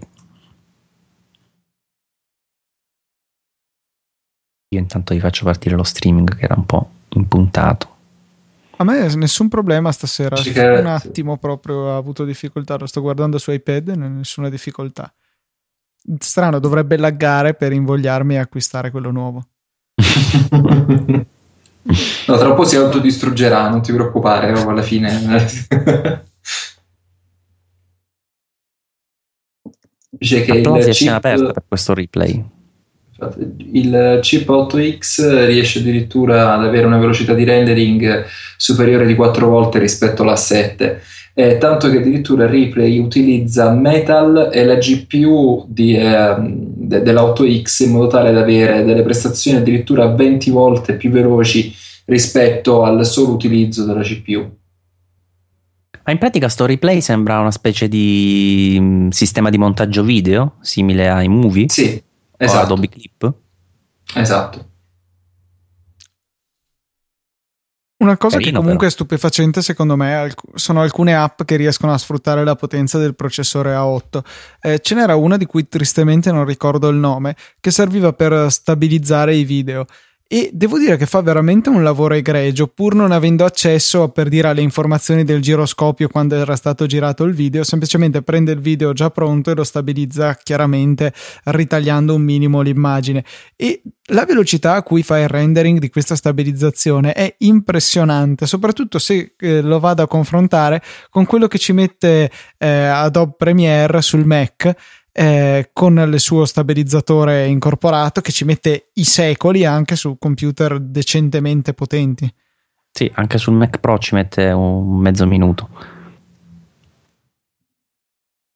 E ora stanno eh, Comunque quest'app- Scusate se, scusa se ti interrompo, Elio. Stavo dicendo che quest'app replay, se vi state chiedendo anche voi che cos'è, sappiate che da fine ottobre sarà disponibile e gratuitamente. Quindi è un'applicazione interessante da poter provare. in app, su immagino. iPad. Possibile, In in effetti. 240p è gratis. Se vuoi il 480p è un acquisto, 720 è un altro. Sta facendo un po' il riepilogo, quindi display retina migliorato, dicono, bisogna vedere in cosa, forse nel rapporto di contrasto come era successo con eh, gli schermi di iPhone 6 rispetto a quelli del 5S, E anche Seconda il, generazione il del trattamento chip. Antiriflesso di cui parlavano prima. anche quello giustamente, e la seconda generazione di chip a 64 bit a 8X, nuova iSight e FaceTime, quindi le nuove fotocamere, ultra fast wireless, abbiamo detto 802.11ac con standard MIMO, quindi doppia antenna, Stessi E prezzi ID. e hanno fatto la stessa idiozia delle capacità del- dell'iPhone, quindi 16, 64, 128.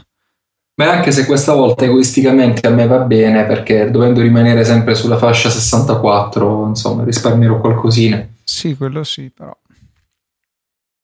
Beh, il motivo è ovvio, Luca. In effetti, Sì. se avessero fatto una base da 32, avrebbe accontentato tantissime persone che avrebbero tranquillamente evitato di salire al, al modello più, più costoso.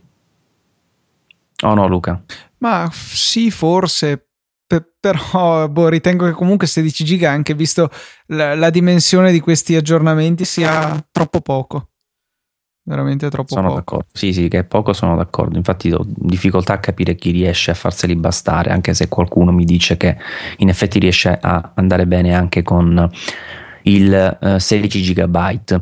Altre cose, già presentato il color oro come avevamo detto inizialmente, quindi gli stessi colori di iPhone 6 e poi l'iPad mini di terza generazione che eh, anche qui stessi prezzi del precedente con eh, anche qui mi ripeto il taglio iniziale da 16 e poi l'intermedio a 64 GB e il più costoso il 128 GB non abbiamo i prezzi in euro ma comunque in dollari sono 5,29 6,29 e 7,29 Interessante il fatto che abbiano citato che è uscito l'iPad mini 3, ma non hanno detto niente finora. In pratica le stesse caratteristiche dell'Air 2, solo che ha lo schermo Sì. più piccolo. Praticamente sì. E vendono ancora l'iPad mini 1. Che senso ha? Con il processore A5 è un iPad 2 in pratica e lo stanno ancora vendendo. Tra l'altro a 50 dollari di meno rispetto all'iPad mini Retina, quindi Cioè, demenziale, veramente. pre-order da domani e spedizioni della prossima settimana. Comunque, Vediamo di capire in quali paesi. eh, cioè, l'iPad mini eh, sta trasformando nel nuovo iPad 2, che- di cui non riusciamo più a liberarcene, o del 3GS come era stato per gli iPhone. Sì, che poi per 50 euro chi va oggettivamente a comprarsi la versione senza il display retina? Mm, 50 euro voglio dire. Beh, guarda, io Però- onestamente ho conosciuto persone che hanno comprato l'iPhone 6 da 16 giga dicendo no, no, sai, così risparmio quei 100 euro lì. Eh, sì, perfetto, ok, su, però su 700 e passa. sì, infatti, cioè, insomma, stai facendo la spesa, falla bene. E comunque sono le 8, manca un'ora probabilmente di evento, per cui potremmo forse vedere qualcos'altro. Tu ti aspetti un evento da due ore addirittura. Ma eh, sì, perché ormai hanno sforato l'ora, per cui... Non ho ancora capito se il preordine dal 17 ottobre è soltanto per l'America o pochi paesi, ma credo Non di si- sì. Eh, stanno iniziando a parlare adesso dei nuovi Mac. Sono del Schiller è tornato a parlare di Mac. Che metà anche la slide dietro. Stanno dicendo, non so quanto possa essere vero, che mentre in questo periodo, non è indicato il periodo però, c'è stata una crescita del 18% dei Mac, l'industria dei PC è scesa dell'1%. Può essere. Però senza il periodo di riferimento non so quanto sia utile. Comunque volevo messo. dirvi che io a fine Ah, no, gennaio ero fiero, quindi eh, anno, su, anno su anno, quindi scusami Elio se ti ho interrotto, intendevano dire 2014 rispetto al 2013 o 2013 rispetto al 2012, questo non lo hanno specificato. Scusami Elio, ti ho interrotto. Ma figurati, no, tanto era una battuta, volevo semplicemente dire che io a fine gennaio ho comprato l'iMac e l'Air, quindi devono stare molto attenti a quello che stanno per dire o presentare. Solo quello, insomma. Mi sa che delle nostre Retina, ecco. si infischiano abbastanza. Eh già, infatti, display retina. Wow! Retina iMac, iMac. confermato quindi ragazzi. Carina questa icona del retina, non l'avevo mai vista. È nuova. Sì, sì, sì. Prima era l'occhio proprio un occhio fotografico, non stilizzato. Sì.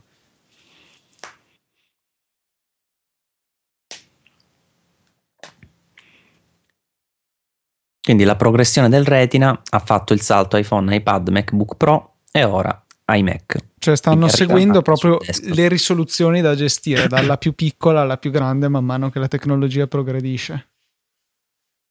Sì. Esteticamente mi sembra proprio identico come Mac ai precedenti. Nell'immagine c'è quello che sembra un 27 pollici.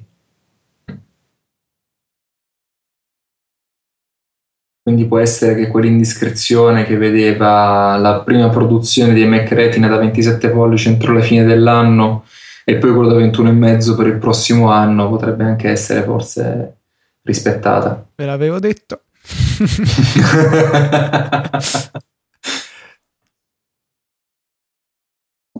Carino, stanno facendo vedere un video con uh, tutti i display retina messi a confronto, dal più piccolo al più grande, arrivando quindi all'iMac. Bello, eh, a chi non farebbe piacere. Sai quanto costa? A me no, Maurizio, non mi dispiacerebbe. Confermata anche la risoluzione 5K, quindi 5210 pixel di larghezza per 2880 pixel di altezza, Cioè, vi dico- esattamente il doppio dell'attuale risoluzione Vi degli dico un numero, 26. sono 14,7 megapixel. Cioè, sono delle Cioè, ti foto... puoi vedere una foto a 14 megapixel a risoluzione reale su questo schermo, che è- non è dire poco, insomma. Sette volte, praticamente, fotografie è pazzesco. sette volte praticamente la risoluzione di un uh, televisore in HD. È pazzesco. 5K, io non riesco a, a pronunciarla questa cosa, cioè è una cosa impressionante. Io voglio vedere se riusciremo a pronunciare il prezzo. Tra l'altro c'è una slide bellissima dove fanno vedere la risoluzione HD rapportata allo schermo 5K che praticamente è meno di un quarto di tutta l'area sì, del poi display. Hanno pure sbagliato drammaticamente perché quella non è la risoluzione HD, quella è la risoluzione Full HD. L'HD HD. è 720p. Maurizio, però guarda che se paghi con Apple Pay ti scontano 10 dollari sul prezzo del, del Mac. Ah beh. allora sì. 5 mm di spessore. New, un nuovo chip speciale per controllare il display, Timing Controller.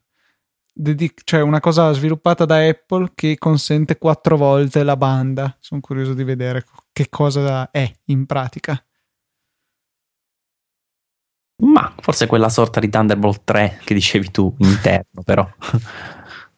Sì, per, per, di solito all'interno hanno meno difficoltà a trasferire quelle quantità di dati, sono le porte esterne che gli creano un limite.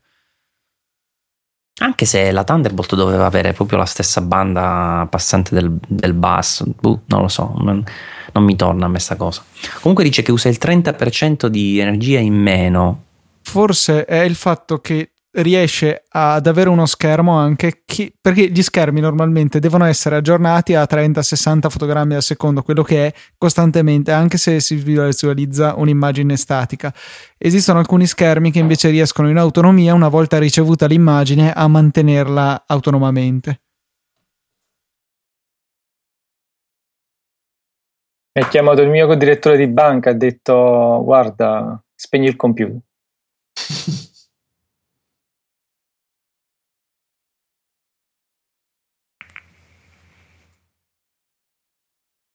Insomma, alla fine questa iMac Retina l'hanno tirato fuori davvero. Non vi nascondo che ero un po' scettico per il prezzo e sono davvero curioso di vedere come andrà a finire.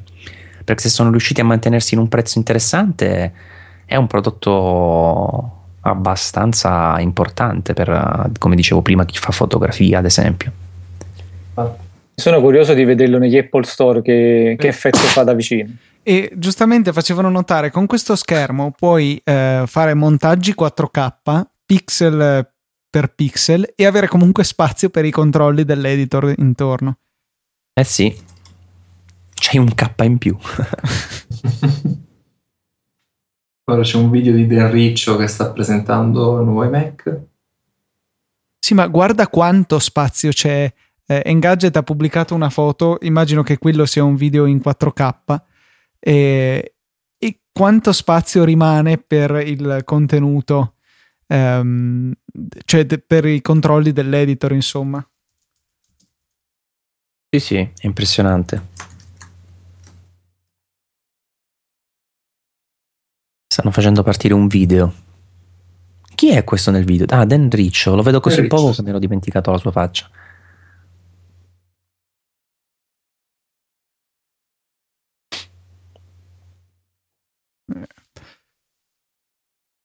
Impressionante. Cioè ha un miliardo, quattro volte i pixel del vecchio iMac e consuma il 30% in meno, direi che è notevole.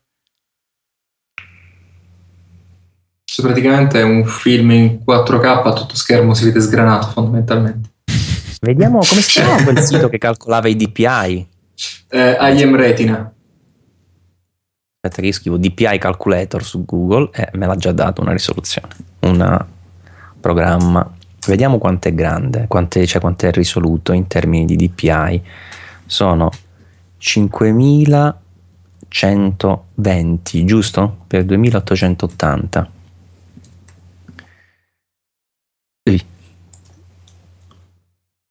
Non ci credo. Ah no, aspetta, sono 200, 217 ppi. Quindi meno rispetto all'iPad o all'iPhone.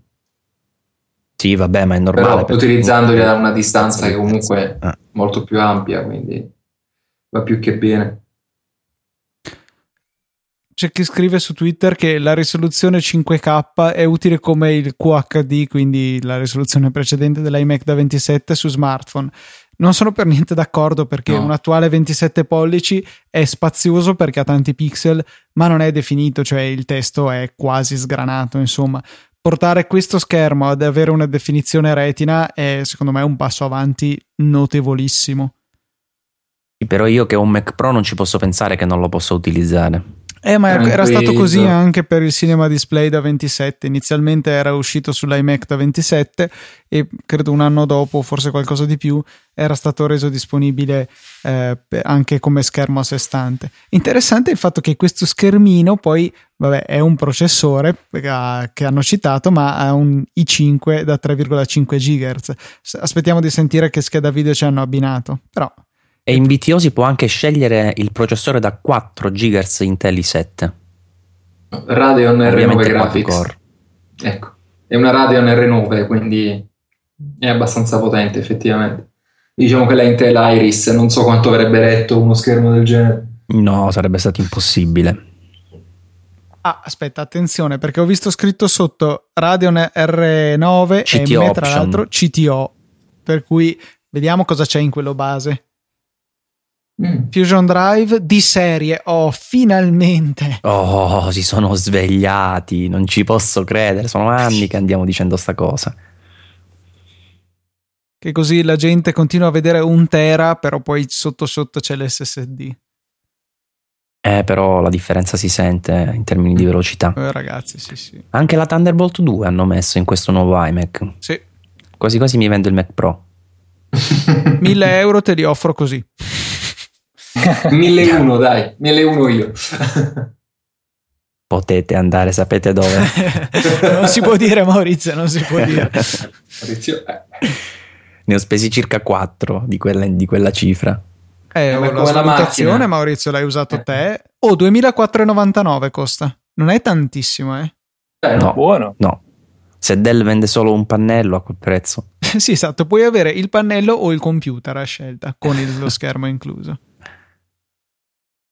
molto aggressivo come prezzo, davvero interessante. Ci sarebbe quasi da fare un bel, un bel finanziamento a rate.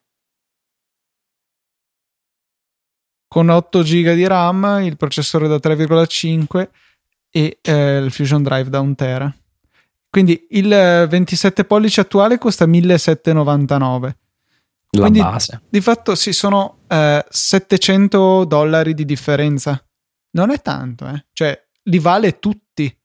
E infatti, sì, sì, come presupponevi tu Luca all'inizio del keynote, è un iMac che si aggiunge alla linea già esistente, hanno fatto vedere adesso. Ragazzi, Mac, News, Mac Mini. È lo Mac Mini.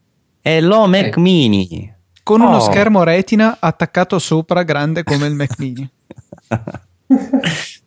Luca, che poi i nostri ascoltatori ti credono. no, no, è falso, è falso caratteristiche messo... esteticamente uguale però c'è una quarta generazione di processori Intel Core quindi dovrebbe essere Ivy Bridge giusto? credo di sì no no no no, eh. no, no, no ehm, bro, Aswell, Aswell. Aswell. Aswell.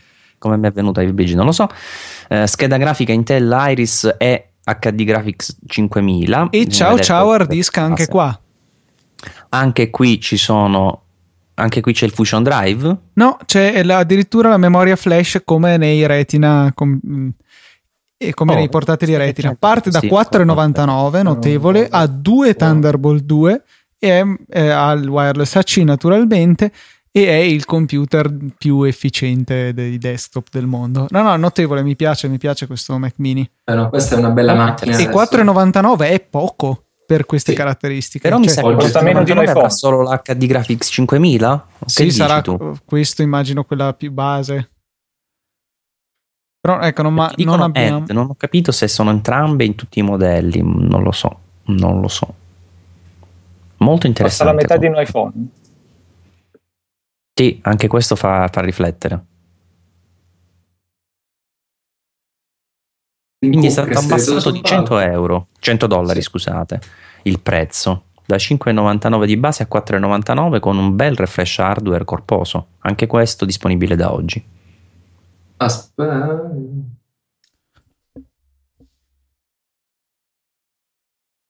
Brava Apple. Fino bravi, bravi. Per ora l'unica cosa che hanno sbagliato oggi è il pulsante del blocco rotazione. Lo sapevo che tornavi lì. Tornerò lì per sempre. Oh, il control center, fai uno swipe dal basso Ma e lo sai blocco. cos'è? Perché io tipo mi ritrovo a accenderlo a letto e ce l'ho in mano te, eh, con il dito già pronto lì. Posso eh, raddrizzare l'iPad, sbloccare la rotazione, appena si gira la riblocco subito per averlo come, come voglio.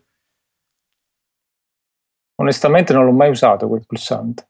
No, io, no, io lo usavo anche, non tantissimo, ma lo usavo. Comunque la sua dipartita farà sicuramente dispiacere a qualcuno, tra cui Luca. Potevano mettere maggiore potenza al posto del pulsante, no? Potevano mettere il vecchio pulsante turbo a posto di quello, non so se ricordate, che poi in realtà serviva per uh, rallentare i processori su alcune caratteristiche, su alcune applicazioni. Sì, abbassava i gigahertz perché c'erano alcuni giochi che erano basati sulla clock della macchina e andavano a 2000. Sì. Ma parliamo di ere storiche ormai proprio. Anche Tim Cook ha un Apple Watch al polso.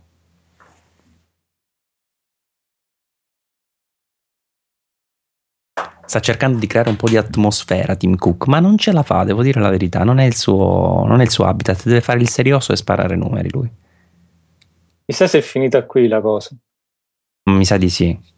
Eh, Mi sembra c'è un, una durata anomala, forse faranno un'ora e mezza e adesso per dieci minuti la tirano lunga. Eh, non è che devono chiudere per forza pari. eh, eh, ecco, Li vedo, cioè mi sembrerebbe strano che si inventassero una durata tipo un'ora e ventisette. Strano. Adesso Peppino Di Capri sul palco. Con l'album per tutti, eh. Quindi. Elio, questo l'hanno capito in pochi, ma era fine.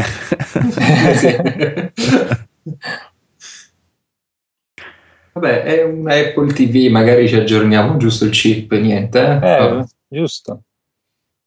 A stare. Si parla di TV. Ah no, non si parla no, di no, no, no. No, avevo letto male quello che dicevano su The Verge. Sì, anch'io ero entrato un attimo in fibrillazione quando ho iniziato a leggere TV, poi ho detto, ah no. Ok.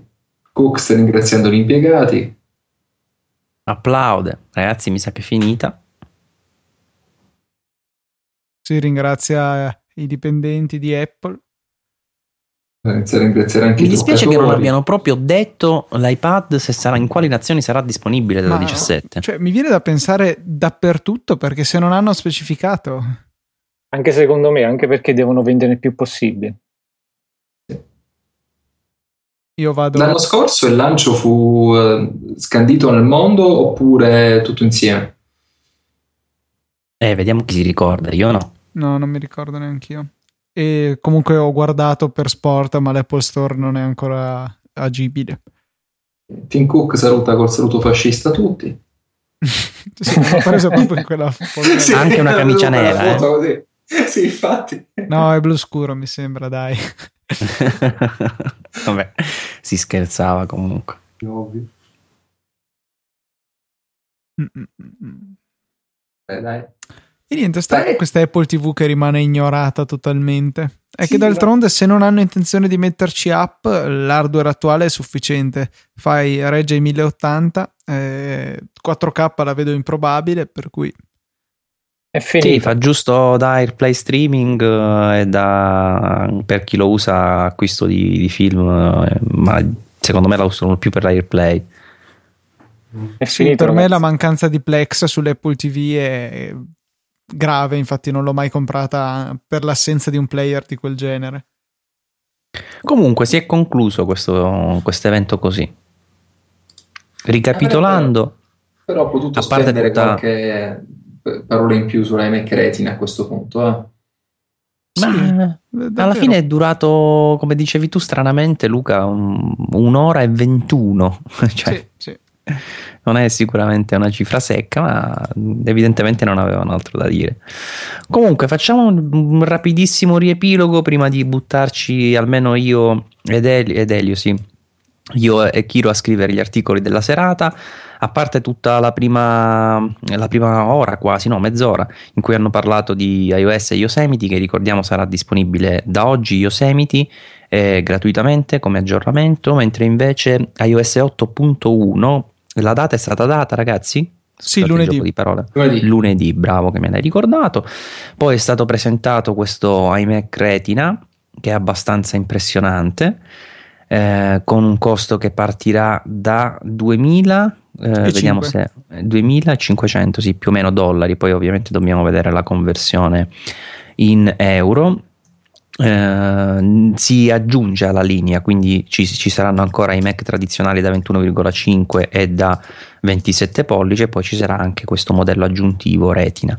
Hanno presentato anche i nuovi iPad, quindi iPad Air 2 e iPad mini 3 con medesime caratteristiche, quindi il chip A8, A8X, fotocamera da 8 megapixel, insomma hanno migliorato un po' tutti i comparti, in particolar modo dalla grafica perché Uh, il SOC, come dicevamo prima, Apple A8X ha proprio una variante sulla GPU per dare maggiore potenza. Uh, qui i tagli sono come su iPhone 16, 64 e 128 GB, mentre i prezzi sono rimasti praticamente inalterati sia del, dell'iPad Air 2 che del Mini 3 rispetto ai modelli precedenti. Infine hanno tirato fuori dal cilindro anche questo interessantissimo Mac Mini uh, che tra le caratteristiche ha l'SSD di serie questo non l'ho letto io, Luca, però tu mi hai detto che sei sicuro di questo? Sì, c'è scritto PCIe based flash storage. Sì. Quindi... Ah, bravissimo. Sì, sì, io non avevo letto SSD e quindi non avevo colto, però in effetti c'è scritto in questo modo. Flash quindi, storage, sì. SSD di serie, anche qui il WiFi, WiFi AC, process, eh, processori di quarta generazione, quindi Aswell, eh, aggiornate anche le schede grafiche, la Iris e l'HD Graphics 5000, due porte Thunderbolt 2 è insomma un computer che è molto interessante e che è stato anche abbassato di 100 dollari, quindi si parte da 499, molto interessante il costo. Eh, del Retina non avevo detto che eh, è stato messo di serie anche il Fusion Drive, caratteristica eh, molto gradita insomma perché almeno si parte da un hard disk abbastanza veloce. Eh, come recap direi che possiamo chiudere qui, qui, a meno che non avete qualcosa da aggiungere. Solo un'osservazione che eh, rubo ad Alessandro Galtieri su, mm, su Twitter che eh, fa notare come non, non, c'è stata nessuna notizia per l'iPod. Io mi aspettavo un piccolo refresh per l'iPod Touch che è ormai due anni che non viene toccato e invece niente, pare che anche quest'anno salti. Ebbene sì. Chiro Luca, qualcos'altro da aggiungere? No, io nulla. No, io nulla, tranne che alla fine comprerò un Mac mini a posto dell'Apple TV, non lo so, non so più che dire. Qualcosa bisogna cioè, comprarlo. Sì, infatti. Questo Mac mini è interessante. Va bene ragazzi, un saluto a voi per essere stati con noi in questa diretta. Un saluto ovviamente a tutti quelli che ci hanno ascoltato. Speriamo che siete stati numerosi. Poi andiamo a controllare anche eh, su Spreaker eh, i risultati di ascolto, anche se la puntata, cioè il live è stato trasmesso anche sulla pagina di Easy Podcast e sull'app Easy Podcast. Ehm, non ho altro da aggiungere se non eh, che, come vi dicevo già in apertura, un ringraziamento anche al razziatore che non era qui con noi, ma che comunque curerà eh, gran parte degli articoli che saranno pubblicati in serata con il riepilogo dei nuovi prodotti. Passiamo ai saluti finali in sequenza come all'inizio. Iniziamo da Elio. Ciao a tutti, grazie ancora per averci seguito e speriamo insomma di avervi soddisfatto con questo nostro commento e al prossimo keynote. Poi Luca. Ciao a tutti, grazie per l'ascolto e al prossimo keynote. E infine Kiro. Ciao ragazzi, e ci sentiamo dopo sui nostri rispettivi blog per gli approfondimenti. Ci sentiamo alla prossima. Un ringraziamento ancora per averci seguito e vi rimandiamo, vi rimando anche io questa sera con gli aggiornamenti testuali delle novità riportati sul blog. A presto al prossimo live da Saggiamente.